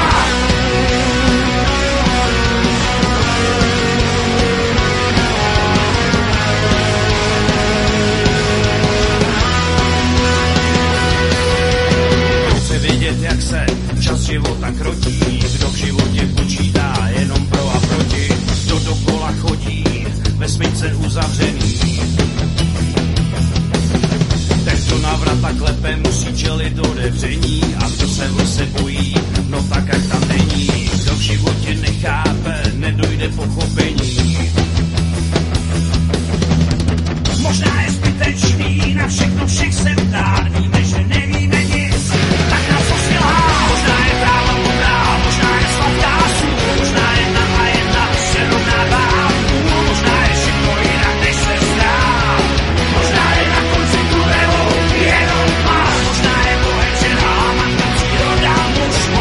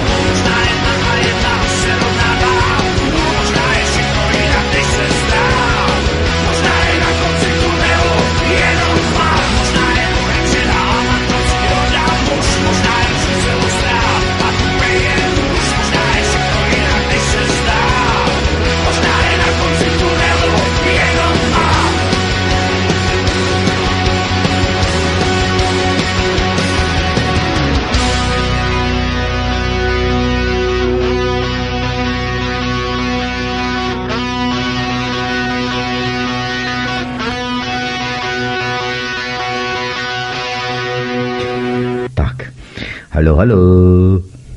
Tak, my jsme tady, Martin, v plné mobilizační pohotovosti tady čekáme. Super, super, super. Mobilizace je dobrá. Samozřejmě myslím v rámci mobilních telefonů, no. Ale kdyby Hele, mám, tady jeden, úplně jinak. mám tady když tak jeden psaný dotaz, který přišel už na začátku. V pohodě, ale P K, ty jsi tady taky. Je, já tady poslouchám, no. Jo, ano, ano, ano. Jsme pravidelní posluchači a tentokrát jsme se rozhodli taky zeptat, jak pan V K vidí vývoj událostí tady ve Střední Americe, konkrétně tedy v Kostarice. Kolikrát v souvislosti s emigrací tuto oblast doporučoval, ale nás by zajímala tedy přímo Kostarika. Co vše o ní je panu V K známo. Děkujeme. Píší tedy a zdraví Půravida, tedy Petr. No. To dotaz. No, samozřejmě Kostarika je teď v poslední době vyhledávaná destinace. Vznikají tam mnoha, mnoha projekty, přímo celé rezorty, evropské rezorty, evropská, já bych neříkal městečka, to není správný, správné označení, ale rezort, jo. To znamená, třeba tam máte padesát domů a je to jako, jako vesnice nebo Enklávy, uh, residence, uh, jako enkláva nebo residential area. Prostě něco takového. To můžete no. představit. Nebo jako satelit. Ano, satelitní město se taky tomu někdy říkalo. Eh, I když tam to není, tam to není na okrajích města, tam je to někdy na, většinou je to na pobřeží, eh, protože jsou tu jako ty lukrativní místa. Když se někdo chce stěhovat do eh, Kostariky, eh, tak většinou tam chce mít prostě evropský appliances, eh, vybavení domácnosti, zařízení podobně. Chce mít prostě ten standard, jo, vlastně evropský standard, ale zároveň s výhledem na moře, jo, minimálně. Tak tohleto teď je tam velmi moderní. Kostarika je tedy eh, jakýsi teď ten moderní eh, migrační a emigrační etalon, eh, protože jsou tam, je tam dobré podnebí, celoročně, je tam laciné, nemají tam nenávist ke gringos, takže prostě, když je někdo gringo, tak tam nemá problémy v Kostarice. A což se nemusí zase týkat úplně všech latinskoamerických zemí, jo? V některých zemích a když je prostě bylo ke gringo, tak prostě může mít problémy. Proto Kostarika je teď je různě na různých cestovních portálech, na investičních portálech. Je doporučovaná jako dobrá destinace pro odchod z Evropy a pro trvalé přestěhování do Kostariky. Ono takových míst je mnohem, mnohem víc, ale každá, každé to místo má nějaké své, nějaká svá specifika. Pokud tam člověk jede jenom nějaký výlet na něco, tak je to něco jiného, než když se tam rozhodnete prostě natrvalo přesunout, natrvalo přestěhovat. To má své velké konotace v každé zemi, je to úplně jinak. No, takže takhle bych to odpověděl, no a pustíme se do dalšího, nebo do prvního vůbec telefonického dotazu. Takže pokud máme někdo. Máme, máme, už je připojen a může zhostivaře položit dotaz. Halo, halo. Dobrý večer, zdravím všechny ve studiu. E, mám takový dotaz na pana V K. Mikron se nám sice vrátil z té Číny, jakoby, jakoby vyměněný. Německo se stále chová k Americe e, jako e, manželka, která je neustále bitá. Ale mezi tím dneska vlastně ve svým podstatě soud uh, potvrdil v Paříži, uh, že důchodová reforma platí, tak jak ji Macron podepsal a neschoří mu dřív ta Francie pod rukama, než čehokoliv dosáhne. Mm-hmm. Děkuji a budu vás no, poslouchat. Dobře, dobře, díky. Děkuji za dotaz. Uh, takhle. Uh, to, co se děje ve Francii, je vzbouření tedy lidu, který si už od dob Charlesa de Gaulle zvykl opravdu na velké sociální jistoty a prodloužení důchodu, odchodu do důchodu o dva roky z šedesáti dvou na šedesáti čtyři let je v podstatě pro ty Francouze už moc. A zapalujou tam ulice, došlo k dokonce k vypálení kanceláří americké investiční společnosti BlackRock v Paříži. Vtrhli tam a zapálili sídlo BlackRocku. Je to jeden z mimochodem největších vůbec investorů francouzské vlády. Takto. Francouzská vláda si půjčuje samozřejmě peníze na schodkový rozpočet. I Francie má schodkový rozpočet. Ale půjčuje si, stejně jako Česká republika, na kapitálové burze v Londýně. Jo? A e, konkrétně Francii půjčuje BlackRock. Francouzské vládě.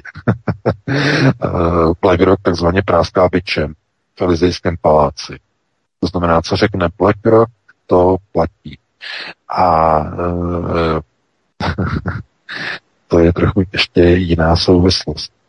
E, BlackRock, to je proces, který e, je kontrolován a ovládán e, fakto těmi strukturami americ, americkými strukturami. A nelíbí se to Rothschildu, místním Rothschildu v Paříži. Pokud si někdo myslí, je natolik naivní, že francouzská policie dovolí demonstrantům zapálit americký BlackRock v Paříži, tak je hodně naivní. Ti policisté ustoupili, vyklidili ulici a nechali eh, francouzské demonstranty zapálit eh, kanceláře amerického BlackRocku. Po pár ulic dál je sídlo pařížské Rothschildovy banky a tam nebyla ani noha. Já doufám, že pokud jste konceptuálně gramotní, tak vám musí dojít, až to slučí obs. Eh, že? eh, to, to, to jsou jejich procesy. Mezi nimi se takzvaně mlátí, že? Mezi nimi. Ale skrze obušky francouzských revolucionářů v ulici, nebo skrze pušky eh, ukrajinských eh, rukodělníků na frontě, anebo skrze české důchodce, anebo skrze jiné dovolené, že podobně. Takhle to funguje.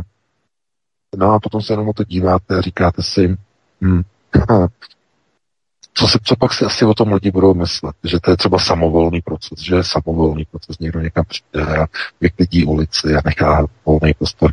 Ne, ne, ne, takhle to nefunguje.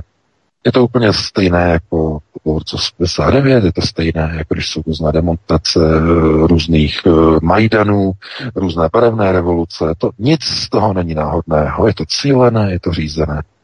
Jinak nic není dovolené. Takže takhle bych na to reagoval, no a pustíme se do dalšího volající. Dobře, dobře. Tak, volající vydržel, svobodný vysílač, můžete položit dotaz, hezký večer. Hezký večer i vám. Dnešní dotaz pro pana V K. Chtěl jsem se zeptat na nirvánu, nebo také spálí, nib, spálí nibána. Bráhmanská škola učí, že když dostaneme nirvány, tak zůstaneme navždy v jednotě s, s kosmickým duchem, můžeme to nazvat také brahma. A ba naopak buddhisté tvrdí, že když dosáhneme nirvány, tak v ní zůstáváme pouze omezenou dobu, dokud nevyčerpáme karmické zásluhy a pak opět začne koloběh znovu zrození samsára. Tak jsem se chtěl zeptat, kdo má pravdu nebo kde je pravda. A takový poddotaz, jaké ze svých, ze svých knih pojednáváte o Ježíši Kristu. Poprosím o přesnější název knihy, pokud bude možný. Děkuju moc a nezapomeňte ani na jeden dotaz. Díky, nashledanou. Hezký večer. No, no co se týče Ježíše Krista, tak já jsem nějak v žádné knize tohleto nerozebíral, protože to je status, který má každý jinak definovaný. Tam by se vlastně ani toho nemělo, ani tady těch témat dotýkat. To, co já rozebírám, jsou především věci, které v těch knihách se týkají takzvaných indických véd, původu člověka a architektů této planety. Zabývám se tam nefilim, strukturalizací, tedy původu vlastně vzniku, odkud pochází lidská civilizace, takže to tam všechno máte. To jsou vlastně první, je to první, druhá, třetí kniha. Takže tam to najdete. A co se týče tedy toho dotazu týkajících se takzvaných reinkarnací, tak tam já bych zase znovu, protože to jsou ty různé školy a zrovna některé ty buddhistické školy v podstatě jedou systémy takzvaného maximálního, tedy naladění, znamená maximální frekvence spektra, kdy naladíte své tělo na takovou úroveň, abyste dokázali prostě splynout v naprosté harmonii do takzvané nirvány, na nejvyšší formy vibrace. Problém je v tom, že snažit se pochopit prostor, ve kterém žijeme v rámci našich uhlíkových těl a vysvětlit existenci tohoto prostoru skrze biologické schránky, které nejsou podstatné, tedy minimálně tedy z toho pohledu takzvaných observátorů, kteří, nebo to znamená to, v čem vlastně to, co prožíváme, život, když prožíváme, tak je trochu potom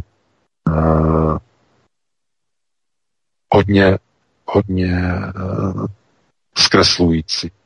To znamená, zkreslovat tenhle ten pohled by asi nebylo správné. Musíte si uvědomit jednu věc.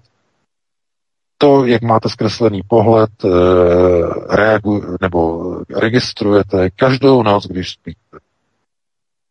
To znamená, když spíte a když sníte, tak registrujete, že prostor se změnil. A vnímáte úplně jiný prostor, až do chvíle, než se probudíte. A teď si představte, že bych vám řekl, že život je součástí takového sní. A v okamžiku smrti se probudíte. Probudíte se z projekce. Jaký smysl má potom nirvána? Dosažení nirvány v, naši, v našem prostoru, na naší frekvenci. Má to vůbec význam? No a tohleto já odpovědět nemůžu, proto, nebo na tady to, ten dotaz nemůžu odpovědět, protože to by někomu roz, doslova rozšlapal uh, celý oltář. Celý svatostánek bych mu rozšlapal. To nemůžu. Takže od toho jsou tam ty moje knihy. Kdo chce šoky na hlavu, kdo chce nahlídnout, může si tu knížku pořídit. To sám, nebo ty knížky si může pořídit, že to klidně, jako bez problémů. Ale e, bourat jako lidem, kteří nechtějí, ne, to jako prostě by bylo asi nesprávně. E, stěhování se nirvány, jestli člověk, který se dostane na nirvánu, nebo do stavu naprostého frekvenčního vyvážení, jestli tam zůstane v tom stavu, nebo po nějakém čase se vyčerpá, vrací se zpátky. To je pohled pouze z hlediska simulace našeho prostoru. Trojrozměrného prostoru. Není to pohled, který jde takzvaně výš do systému oku, těch, nej, těch vyšších struktur, takzvaného takzvaných okultních procesů. Takže to by bylo trochu jakoby nepochopení. Takže když někdo usiluje o tyto věci a studuje je, tak postoupí na nějakou úroveň, na nějakou výši. A na té výši, když se tam dostane, tak zjistí, že to, co věděl níže, bylo trochu jinak. Že je to jinak. A když se dostane na vyšší úroveň a dívá se dolů, tak zjistí, že to, co si myslel na té úrovni ještě pod tím, byla, bylo úplně, úplně chybné, úplně mylné. No a nahoře, když takzvaně vyhlédnete ze svého astrálního okula, to znamená, máte astrální okulus, dostanete se nad něj, tak vidíte tu realitu a ta realita může lidi zničit, vyděsit, eh, propadnou beznaději, depresím, ztrátě smyslu života, nekonečnému koloběhu, černému slunci, černému cyklu, věcem, které nedávají člověku naprosto nic, co by uh, ukazovalo na nějaký konec. Člověk potřebuje konec. Každý člověk potřebuje začátek a konec. A z tohoto důvodu má člověk vytvořeno mnoho filtrů mozku, uh, aby uh, jeho život byl ohraničen začátkem a koncem. Stejně jako je začátek vědomostí, konec vědomostí, aby všechno v životě člověka bylo omezeno, ohraničeno, že začátkem a koncem, včetně času, včetně prostoru. Takže to je s velkým přesahem,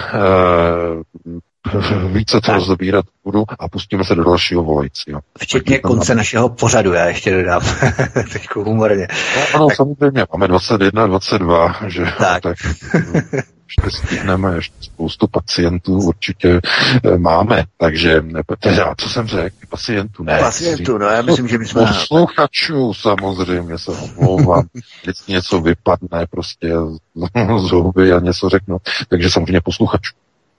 Tak myslím, že mnozí má, mají jak posluchači, tak i nás na té stejné úrovni, ale to je jejich problém. Pojďme dalšího posluchače, Martina. Dobře, máme dalšího posluchače až z Francie, takže ho připojuji a může položit dotaz. Hezký večer. Dobrý večer, tady Zda z Francie. E, já bych se jen tak malonko vyjádřil k tomu dotazu předtím o té Francii. V té Francii se nejedná zrovna o problémy, nejenom o problémy s, s důchodem. Francie není zas až tak bohatá, jak si lidi myslí.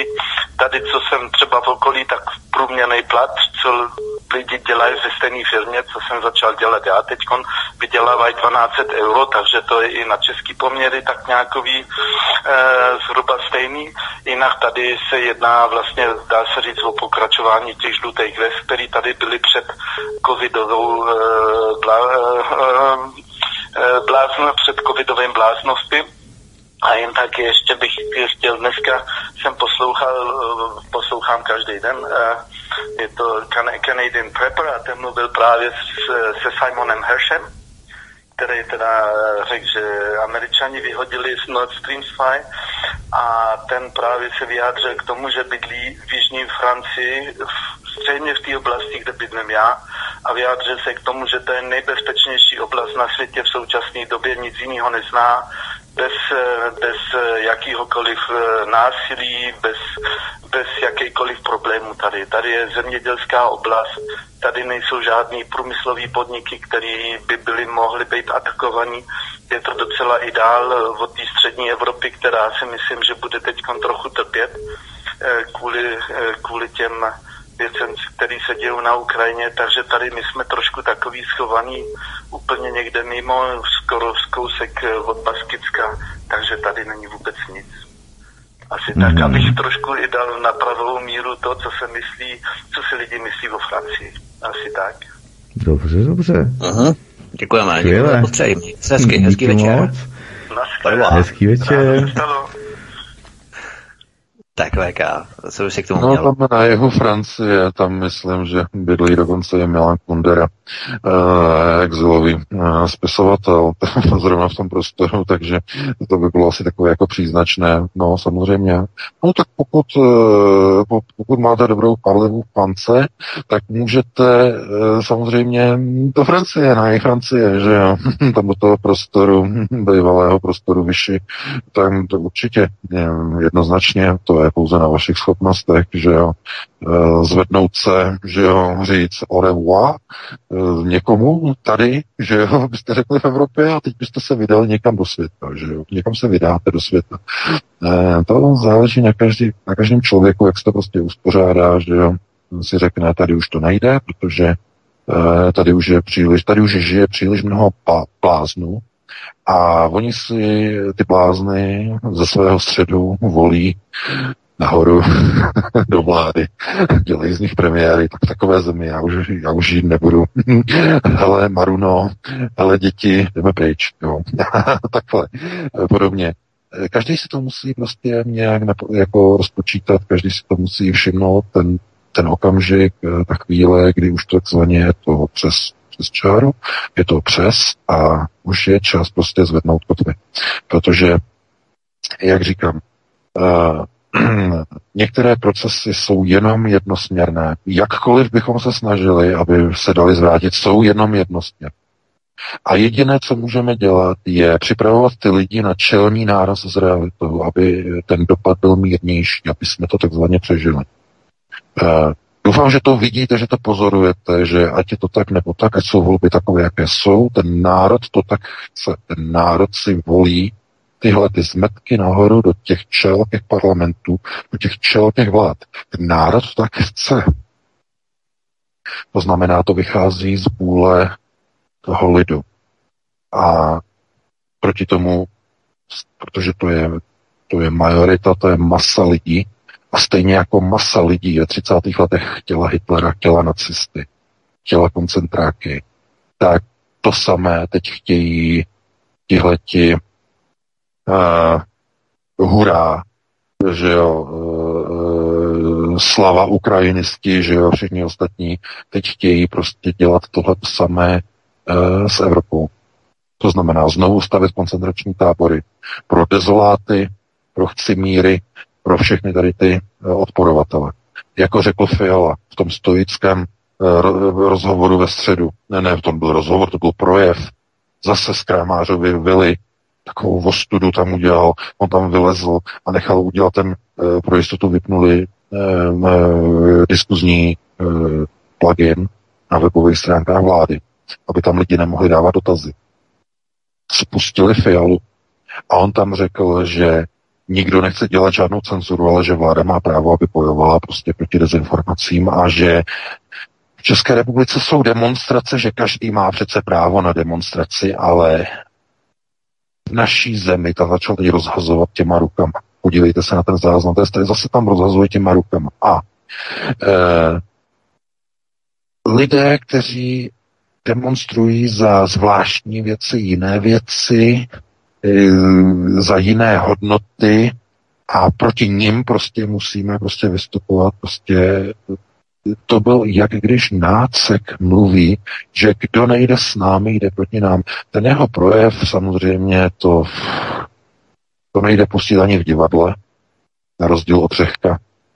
E, to, to byla tragédie. To, on to myslí naprosto vážně. Fiala úplně vážně. Pust, pust, musíte si pustit ten záznam s tím jeho projevem. A tam to všechno je.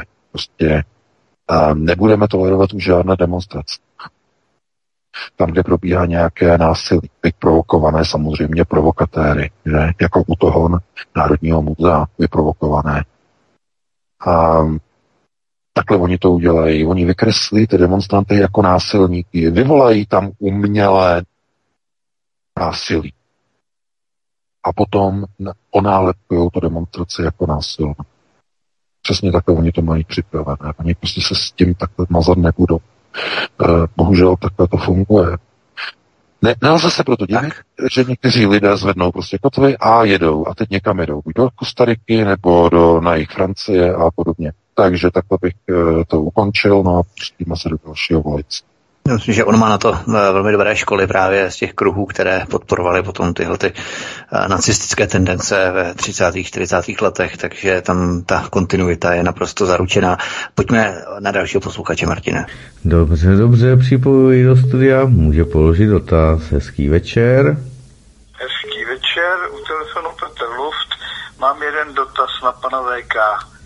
Pane V K, nemyslíte si, že pan Kubek, který byl takovou nejvýznamnější, jednou z nejvýznamnějších osob za covidu, za šílenství covidového, tak je takový trošku jako obrácení Ferdiše Pištory, že najednou teďko se nechce, protože poučen, že to nevyšlo zrovna, tak nějak ten humbuk, který se najednou stichnul a, a jako asi pochopil, že trošku se nechal zmanipulovat, tak teďko při dalším pokusu jeho zatažení do dalšího humbuku, což je mobilizace, tak najednou jako e, dělá, že jako by se to nemělo jeho dotýkat a tak dále. A další takovej hrdina, pan Hořejší, který vstoupil do nějaký platformy, nevím, jak se to jmenuje, je tam mladý Stropnický, hlavně lídr, je tam pan Kavan a pan Hořejší, takže ten taky jako nějak snad procit, nebo co to je za hru,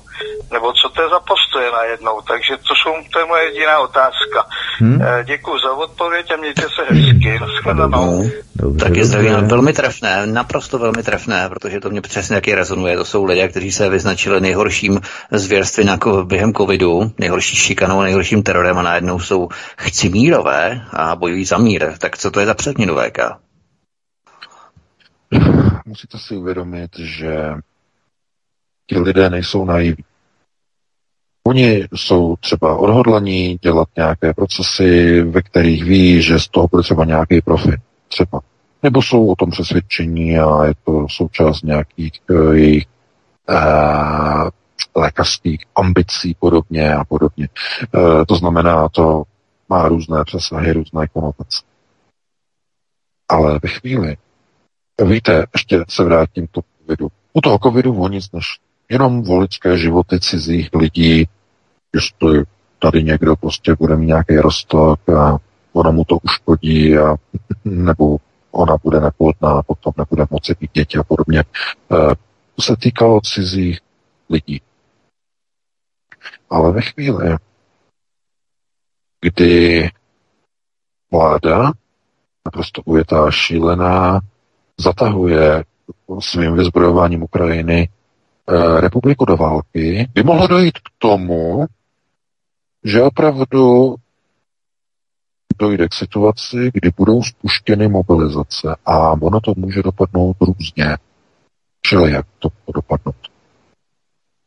A představte si, že by někdo uh, se podílel na tady těch mobilizacích, mobilizačních záležitostech, vyjádřil by s nima souhlas a ono potom by se ukázalo nějakým způsobem, že ti lidé v podstatě pomáhají realizovat zatažení třeba České republiky do nějakého válečného paktu. A začíná mít někdo strach a obavy. Kdyby ta válka vypukla, co by se stalo? Uh, Nechali bychom zatáhnout prostě naše vlastní rodiny.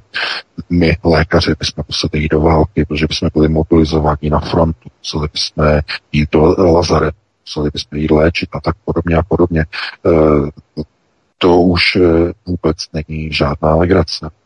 Protože u těch pandemií tam je to tak, že jsou někde nějaké izolace, tam mají nějaké lékaře, je to všechno izolované, je to jich se to netýká. Ale ve chvíli, kdyby vypukla válka, by mobilizace, tak by museli všichni lékaři napochodovat na válečné pozici. Ne teda přímo do týlu, ale teda na čelo fronty, ale do týlu, do těch lazaretů, do těch nemocnic. Úplně všichni lékaři. No a zdá se, že Kubek si to uvědomuje a že nechce uh, civilní lékaře, to znamená sám sebe logicky, nechce zatahovat do tady, do tady těch válečných militarizačních procesů, které vycházejí samozřejmě od frau Černoch, že ta jede, ta je, ta je k nezastavení. Černochová je naprosto k nezastavení. Ta to, dosta, ta to dotáhne vysoko. Ta dovedl si představit, že jestli skončí Pávek za čtyři, za pět let, tak ona pojede nahoru. Ona bude možná první prezidentkou. Už se o tom mluví, že by mohla být první prezidentkou. Jako v historii České republiky. To jsou, jsou procesy, mimochodem to, jako to není vůbec žádná legrace. Oni si vytipujou některé tady ty kádry a potom je budou chtít dostat nahoru. Takže nemyslete si, že ona jede jenom na pozici ministrině, aby tohleto, to, ty její výroky jsou daleko za hranou. Daleko, daleko za hranou, ale v něčem se podobají e, Pavlovi a jeho výroku z minulosti. Takže na to se musí dát pozor. Jak říkám, Kubek do toho nechce vůbec nějak zasahovat, no a asi, asi tuší, kam to směřuje. Takže takhle bych na to reagoval, no a pojďme se do dalšího volající. Tak, další volající je zde, já ho zdravím a může položit. Zdravím, zdravím pana V K hlavně, tady Michal z Třebíče, já bych měl jenom dvě věci. Jedna by byla taková humorná trošku a druhá faktická poznámka a indicie pro pana V K. tak ta humorná poznámka by byla reakce na toho mudrlásta, který vždycky volá na začátku toho pořadu a, a řeší prostě tady tyhle věci, takže bych se chtěl pana Veka zeptat trošku, že pokud je vesmír nekonečný a Bůh je nekonečný, tak jestli by si dal toast. Je to, je to z Červeného trpaslíka reminiscence, ale teď už vážně bych se chtěl, bych chtěl panu V K říct jednu věc. Já jsem se pohyboval ve vojenských kruzích nějaký čas a už v roce dva tisíce devatenáct a předtím dokonce se mluvilo o návratu e, povinné vojenské služby. Dokonce i s panem Babišem jsem se o tom bavil, Metnarem a podobně, říkám, nějaké ty kruhy jsem, jsem obešel a oni vyloženě v roce dva tisíce devatenáct zjišťovali a sondovali po útvarech vojenských, jak se vojáci vlastně e, k tady tomuhle staví. Jo. Takže já si myslím, že tady ta celá šeškárna kolem těch odvodů bude, nebude spíš ani tak kvůli mobilizaci, ale kvůli zavedení povinné vojenské služby. Já myslím, že Lotyšsko ji dneska zavedlo. Myslím, že je to takhle.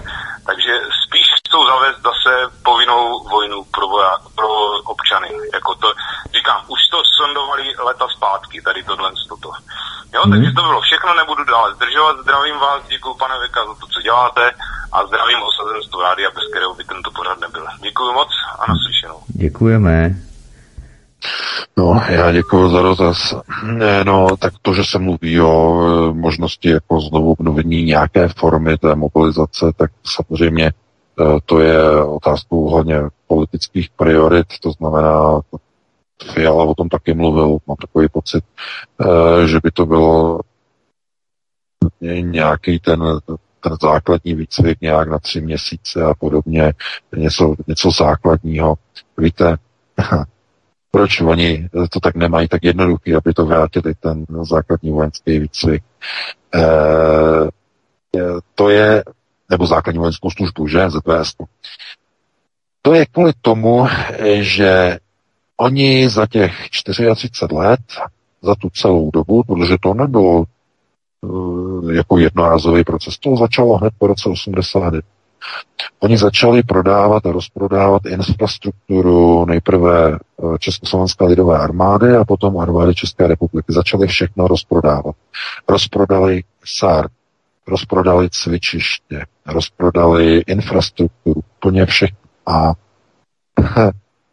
pravda je taková, že oni by, kdybych tohleto chtěli za, zavést, tak by museli znova postavit celou vojenskou infrastrukturu. Znovu by museli postavit, protože dneska už nemůžou, dneska na těch prostorách už jsou soukromé podniky, jsou tam prost, soukromé provozovny, buď by to museli nějak vy, vykoupit, ale spíš by to museli postavit na zelené louce, nové kasárny s novými cvičišti a ne jedno, ale...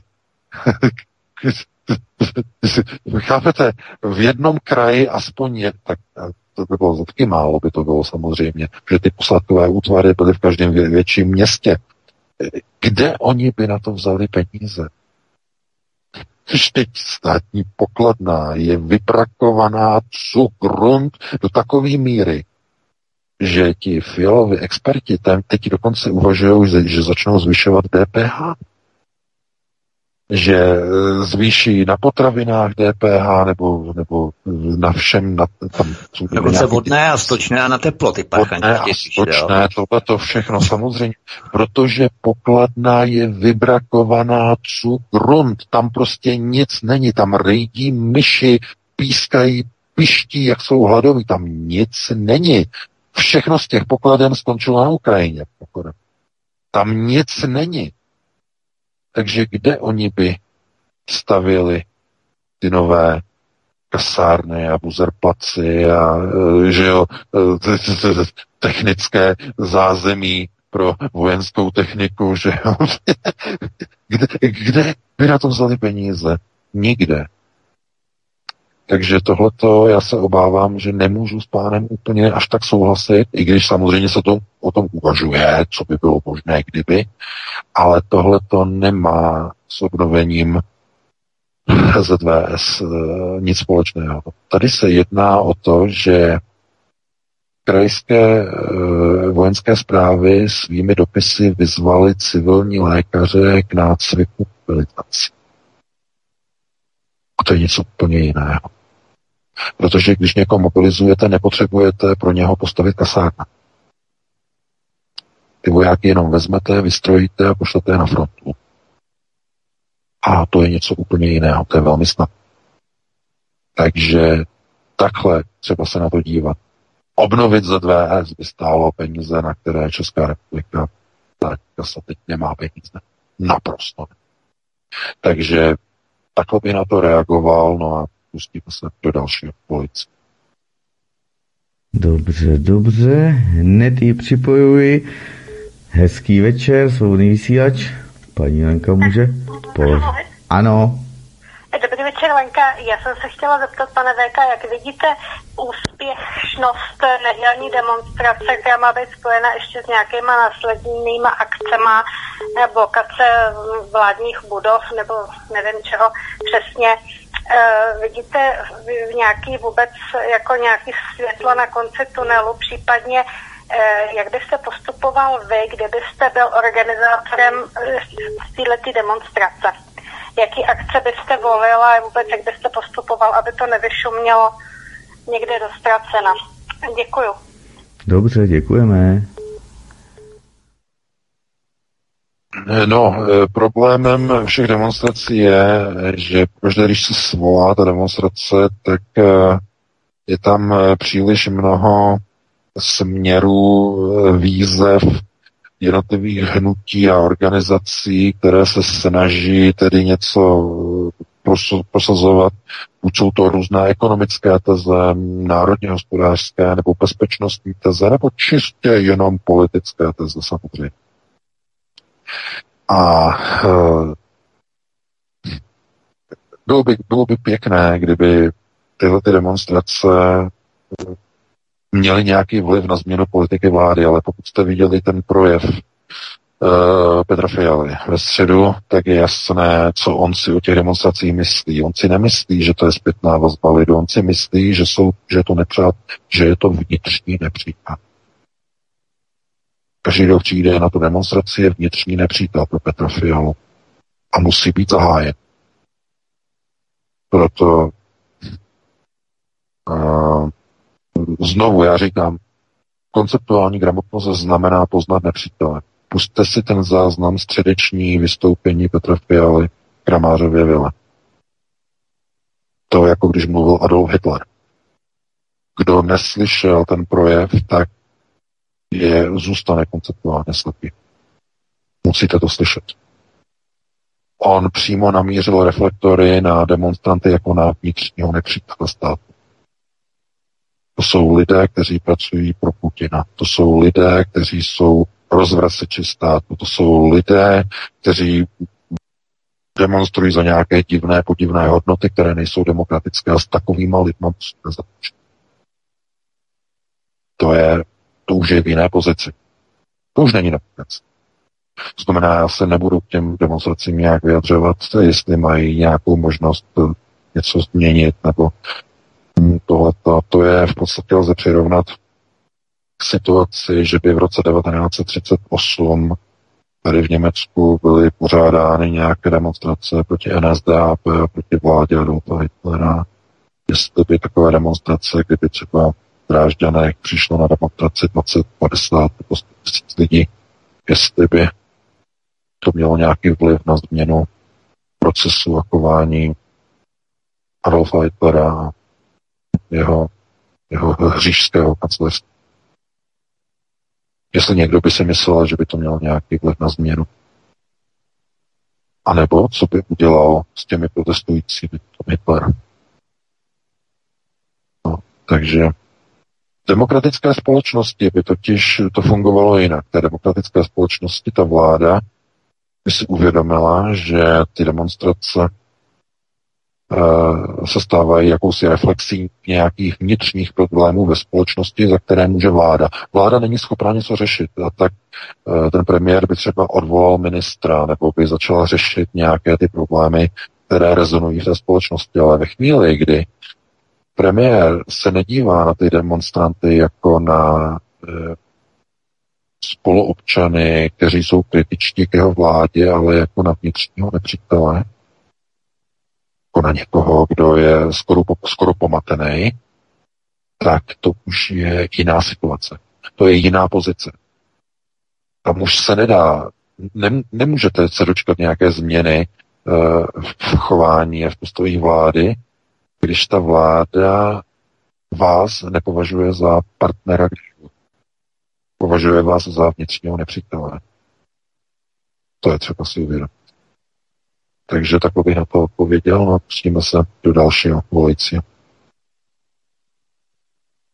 Dobře, dobře, jdu ho připojit. Zdravíme na Slovensko. Svobodný vysílač, hezký večer. Můžete položit dotaz. Dobrý večer, Michal pri telefóne. Ja mám dve také otázky. Prvá sa týka knihy pána Veka, tej prvej, Ex Machina, že či sa to dá ešte niekde zohnať, a keď tak kde. To len tak ako prvá. A druhá je taká v podstate k téme dnešných dní, keď všetci tu ako keby, že hrozí tá jadrová vojna a tak. Ja som našiel na BitChute veľmi zaujímavý dokument, má to okolo troch hodín, a hovoria tam o tom, že vlastne tie jadrové bomby, že to sú v podstate fake, že žiadna taká jadrová bomba neexistuje. Vysvetlovali tam, že na základe čoho je to fake. Každý videl tie zábery, keď to akože buchne, ako to zmetie ten dom a ako keby bol statera a tak. Pričom zaujímavé je, že kamerou to ani netrklo, takže je tam toho veľa. Tiež jeden pán tam ukazoval, ako je radioaktivita akože nebezpečná. Mal tam v ruke radioaktívny urán a potom ho zjedol. Hovoril o tom, ako sa kúpe z bazénov, ktoré, no bazénov vo vode, ktorou sa chladia jadrové reaktory a podobne. Tak rád by som vedel, že či o tomto pán Veka vie a aký má na toto názor. Budem počúvať, ďakujem. Dobře, ďakujeme. Hezký večer. Áno, to sú to videa. Já děkuji za dotaz. Ano, to jsou ta známá videa z počátku padesátých let a z průběhu padesátých let v době tzv. McCarthyismu ve Spojených státech, kdy vláda se snažila eh, prokázat, dokázat, že jaderná energie a že jaderné zbraně jsou bezpečné a nepředstavují zdravotní riziko. Dokázalo k vysílání propagandistických videí typu eh, jádro neškodí, radiace je neškodná a podobně. Dokonce si sedali k jadernému výbuchu, dali si brýle e, na oči a měli dokázat, že bomba, která vybuchla dva a půl kilometru od nich v Nevadské poušti, že je nějak jako neozářila, že všechno je v pořádku. To jsou ty propagandistické filmy z padesátých let. Ti lidé potom zemřeli po dvou, třech letech samozřejmě na radiaci a na leukémie a podobně. Ale to, to, to je propaganda, samozřejmě. Tvrdá, těžká propaganda. Takže to je normální. To, to, to, to dělá každá vláda, která se snažila nějakým způsobem ukázat, že radiace jako není tak nebezpečná. V Americe v padesátých letech to bylo úplně šílený. No. To bylo podobné jako, jako dneska v České republice. Kdo řekl jediné prostě křivé slovo proti americké vládě, tak byl označený za ruského špiona. McCarthyovský režim ho zničil, zlikvidoval, vyhodil z práce. Podívejte se na některá dobová videa éra McCarthyismu v padesátých letech ve Spojených státech. To je úplně to samé. My teď máme v Evropě tolik zemí, ve kterých je, jako ve Spojených státech v padesátých letech, úplně stejný politický systém, jak tady v Německu, tak u vás, že jo, jsme mohli říkat České republice éra McFialismu a podobně, kdokoliv řekne něco uh, proti Ukrajincům, okamžitě stříž ho zahájí, že jo, a už má plastr, už sedí v kriminálu a podobně. Uh, Tahle ta éra probíhala ve Spojených státech, teď je to, teď je to v Evropě, no, po tolika letech znovu zpátky. No, co se týče teda té knihy, tak uh, ta je k dispozici nakladatelství knihy A P B a dostanete se na ní tam e, z toho pravého reklamního panelu, že jo, na Aeronetu každého článku vpravo máte panery a tam si kliknete na ten panér, že jo, na ten, na ten, na ten úplně dole, že jo, to je ta první kniha, kliknete si a převede vás to na nákupní stránku, takže tam si to můžete koupit, no. Takže takhle bych na to odpověděl, no a pustíme se do dalšího volajícího. Dobře, dobře, připojuji hned do vysílání Svobodný vysílač, hezký večer, můžete položit dotaz. Dobrý večer, panu Veka a panu Vítkovi. sa sa spýtať na dosť dôležitú skutočnosť, ktorá rezonovala svetom, a síce uniknuté dokumenty z Pentagonu. Včera práve, alebo dneska, chytili toho sto dvadsaťjednoročného vojaka, ktorý to mal vypúšťať. Ale chcem sa zamerať z tých uniknutých dokumentov na skutočnosť medzi ministrom obrany Ruska Šojgom a Prigožinom. Tak ak to mohol pán Veka objasniť uh, práve ten ich vzťah. Mm-hmm. Pretože sa tam hovorí, že tá, tá nenávisť medzi obidvoma, alebo ten mocenský boj medzi obidvoma je oveľa väčší, ako, ako sa to púšťalo do etéru. Hej? Tak ďakujem pekne. Dobře, dobře. No, vzhledem, ale určitě se nejedná o vztah mezi Prigožinem a ministrem zahraničí Sergejem Šojgu, ale jedná se o vztah s náčelníkem generálního štábu ruské armády Valerijem Gerasimovem. Mezi nimi je ten napětý vztah, jo, aby jsme nezaměňovali pozice struktury. Já jsem to o tom psal dokonce už článek, kde je ten hlavní střet mezi Prigožinem a Gerasimovem. Je to ta struktura de facto, ta předpojatost, předpojatost použití soukromých vojenských organizací v takzvané Gerasimovově doktríně, kdy Gerasimov sám je autorem té myšlenky, to znamená, v nebezpečných operacích, v úderných operacích čela fronty, kde bude docházet k vysokým ztrátám, je v rámci zachování nízkých ztrát ruské armády vhodné umisťovat soukromé žoldácké organizace, které budou nést největší objem ztrát na čele fronty. To je Gerasimovova doktrína. Problém je v tom, že Gerasimovova doktrína nikdy nepočítala s tím, že Wagnerova skupina bude tak úspěšná. Původně totiž ta doktrína počítá s tím, že ty soukromé společnosti, které budou na čele fronty, soukromé P M C, soukromé vojenské společnosti, na čele fronty před ruskou armádou, která bude vzadu, takže schytají většinu ztrát a oslabí protivníka. A toho oslabeného protivníka potom vítězně dorazí regulérní ruská armáda zezadu, která bude postupovat.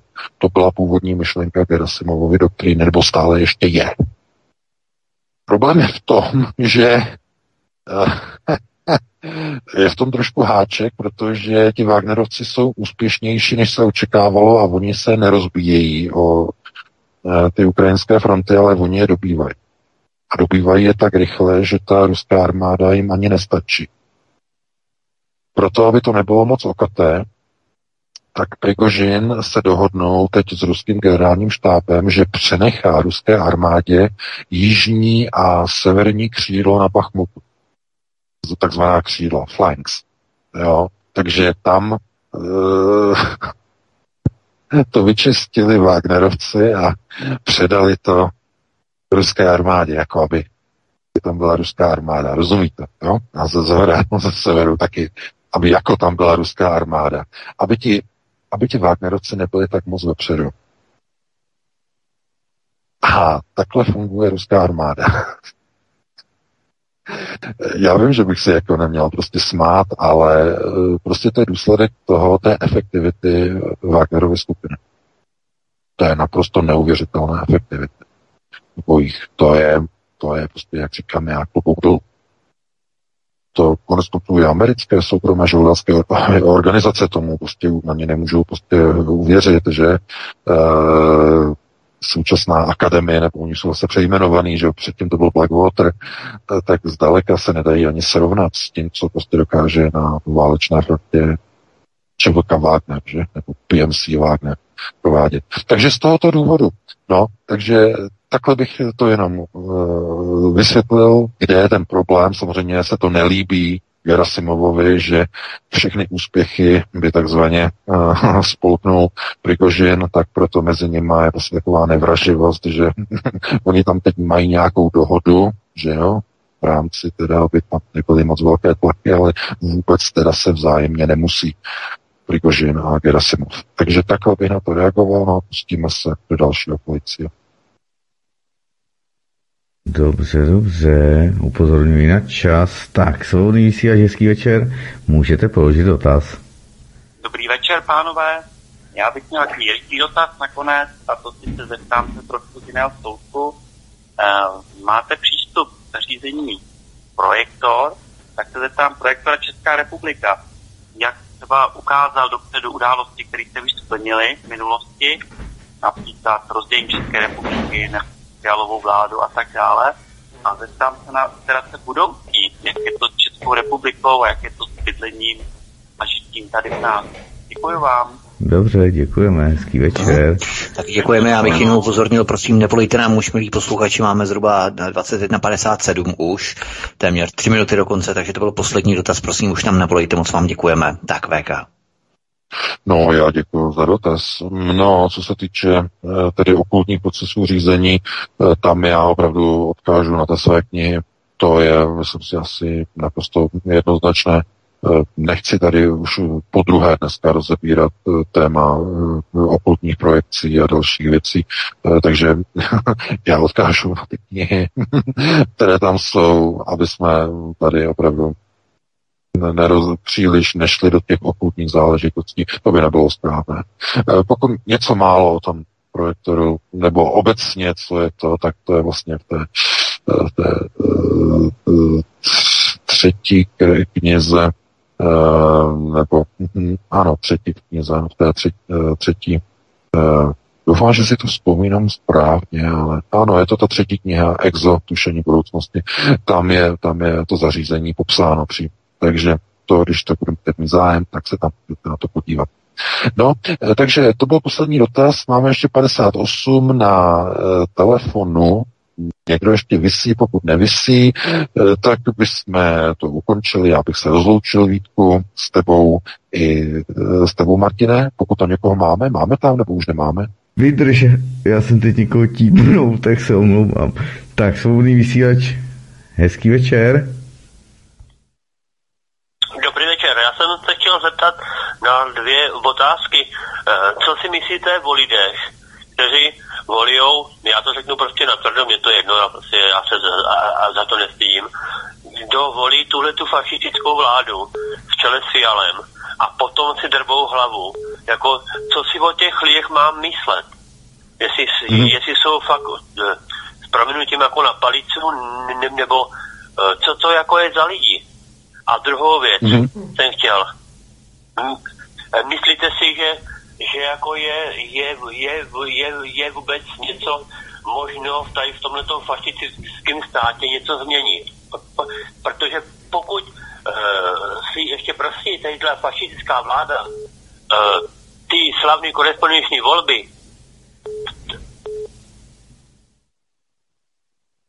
mm-hmm, mm-hmm.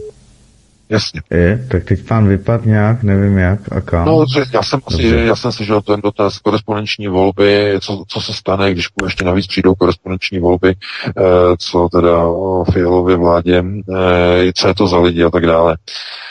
No, já jsem o tom hovořil dneska, jasně jsem o tom hovořil. Zkrátka většina té společnosti je ve stavu obětí, obětí takzvaného stockholmského syndromu. To znamená většin... Co to znamená? Znovu to ještě zapakujeme velice rychle v závěru. Stockholmský syndrom je situace, kdy oběť, která je v roli rukojmího, začne sympatizovat s vlastním únoscem, ale nejenom sympatizovat.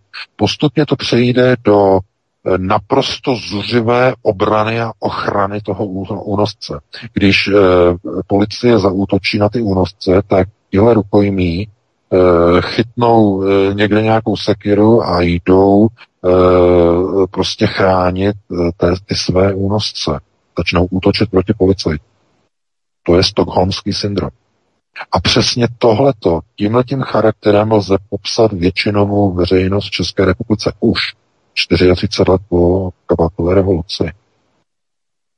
To je ten důvod, proč tyto skupiny lidí, majorita, dneska my říkáme majorita, proč majorita lidí volí takovéhle vlády. Protože chrání ten režim, souzní s tím režimem. I když jsou v roli obětí ty osoby, jsou zdírané z kůže, mají inflaci, drahé energie, jsou v roli rukojmích, ale drží tu vládu u moci a bojují za ní, kdokoliv na ní řekne něco špatného, tak začnou prostě řvát a křičet, odizolovat a podobně. Je to skutečně fenomén a projev, parametr, jasný projev stockholmského syndromu u většinového majoritního obyvatelstva v politických procesech. Takže takhle by na to odpověděl poslední dotaz dvacet dva nula jedna. Vítku, Martine, já se s váma loučím a samozřejmě s našimi posluchači, s našimi čtenáři. Doufám, že se vám to dneska líbilo, že jste dostali nějaké nové informace, nové myšlenky, no a pokud si najdete čas zase za týden v pátek po devatenáct třicet, tak opět přineseme nová témata z domova i ze světa. Vy si užijete týden, hlavně samozřejmě víkend a pro to chvíli vám všem přeji krásnou dobrou noc. Já děkuju, já se s tebou taky V K loučím, loučím se i s tebou, Martine, i s vámi, milí posluchači, moc vám děkuju za poslech, moc vám děkujeme za to, že nás podporujete i že nás sdílíte z kanálu Odyssey, kde za chvilku umístíme pořad do archivu, takže si nás můžete poslechnout i si záznamů z kanálu Odyssey, to budeme velmi rádi. No a já vás jenom v krátkosti pozvu na pondělí od devatenáct hodin, pondělí tuším, ano, sedmnáctého to bude sedmnáctého čtvrtého sedmnáctého dubna od devatenáct hodin v pondělí bude to taková překlenovací záležitost mezi Gladiem, které jsem vysílal před týdnem, a mezi následujícím Vatikánem, nesvaté aliance mezi Vatikánem, C I A a mafií. A teď to bude Turecko a šedí vlci. Budu tam přímo rozebírat záležitosti ohledně NATO, ohledně Američanů, ohledně rozvědek, ohledně turecké spolupráce s NATO, s Američany a tak dále. Bude to velmi zásadní a velmi zajímavý pořad. Určitě vás zvuk jeho poslechu toto pondělí od devatenáct hodin. Takže nebudu zdržovat, přichází další studio a se s vámi loučím. Mějte se moc hezky, zůstaňte při poslechu Svobodného vysílače, pokud jdete spát, dobrou noc, případně dobrý večer. Dámy a pánové, tak to bylo všechno, nebudeme zdržovat další vysílání a samozřejmě zůstaňte nám věrní a děkujeme za jakoukoliv formu podpory, takže tímto se to má a přeji hezkou noc, dobrou a samozřejmě kalendárium Míša Kyselka je nachystaný, bude souhrn asi za celý týden, takže se na to můžeme zaměřit na kalendárium od Míši Kyselky. Takže takhle se to má, dámy a pánové, děkuji a hezkou dobrou noc. Prosíme, pomožte nám s propagací kanálu Studia Tapin Rádio Svobodného vysílače C S. Pokud se vám tento nebo jiné pořady na tomto kanále líbí, klikněte na vaší obrazovce na tlačítko s nápisem sdílet a vyberte sociální síť, na kterou pořad nasdílíte. Jde o pouhých pár desítek sekund vašeho času. Děkujeme.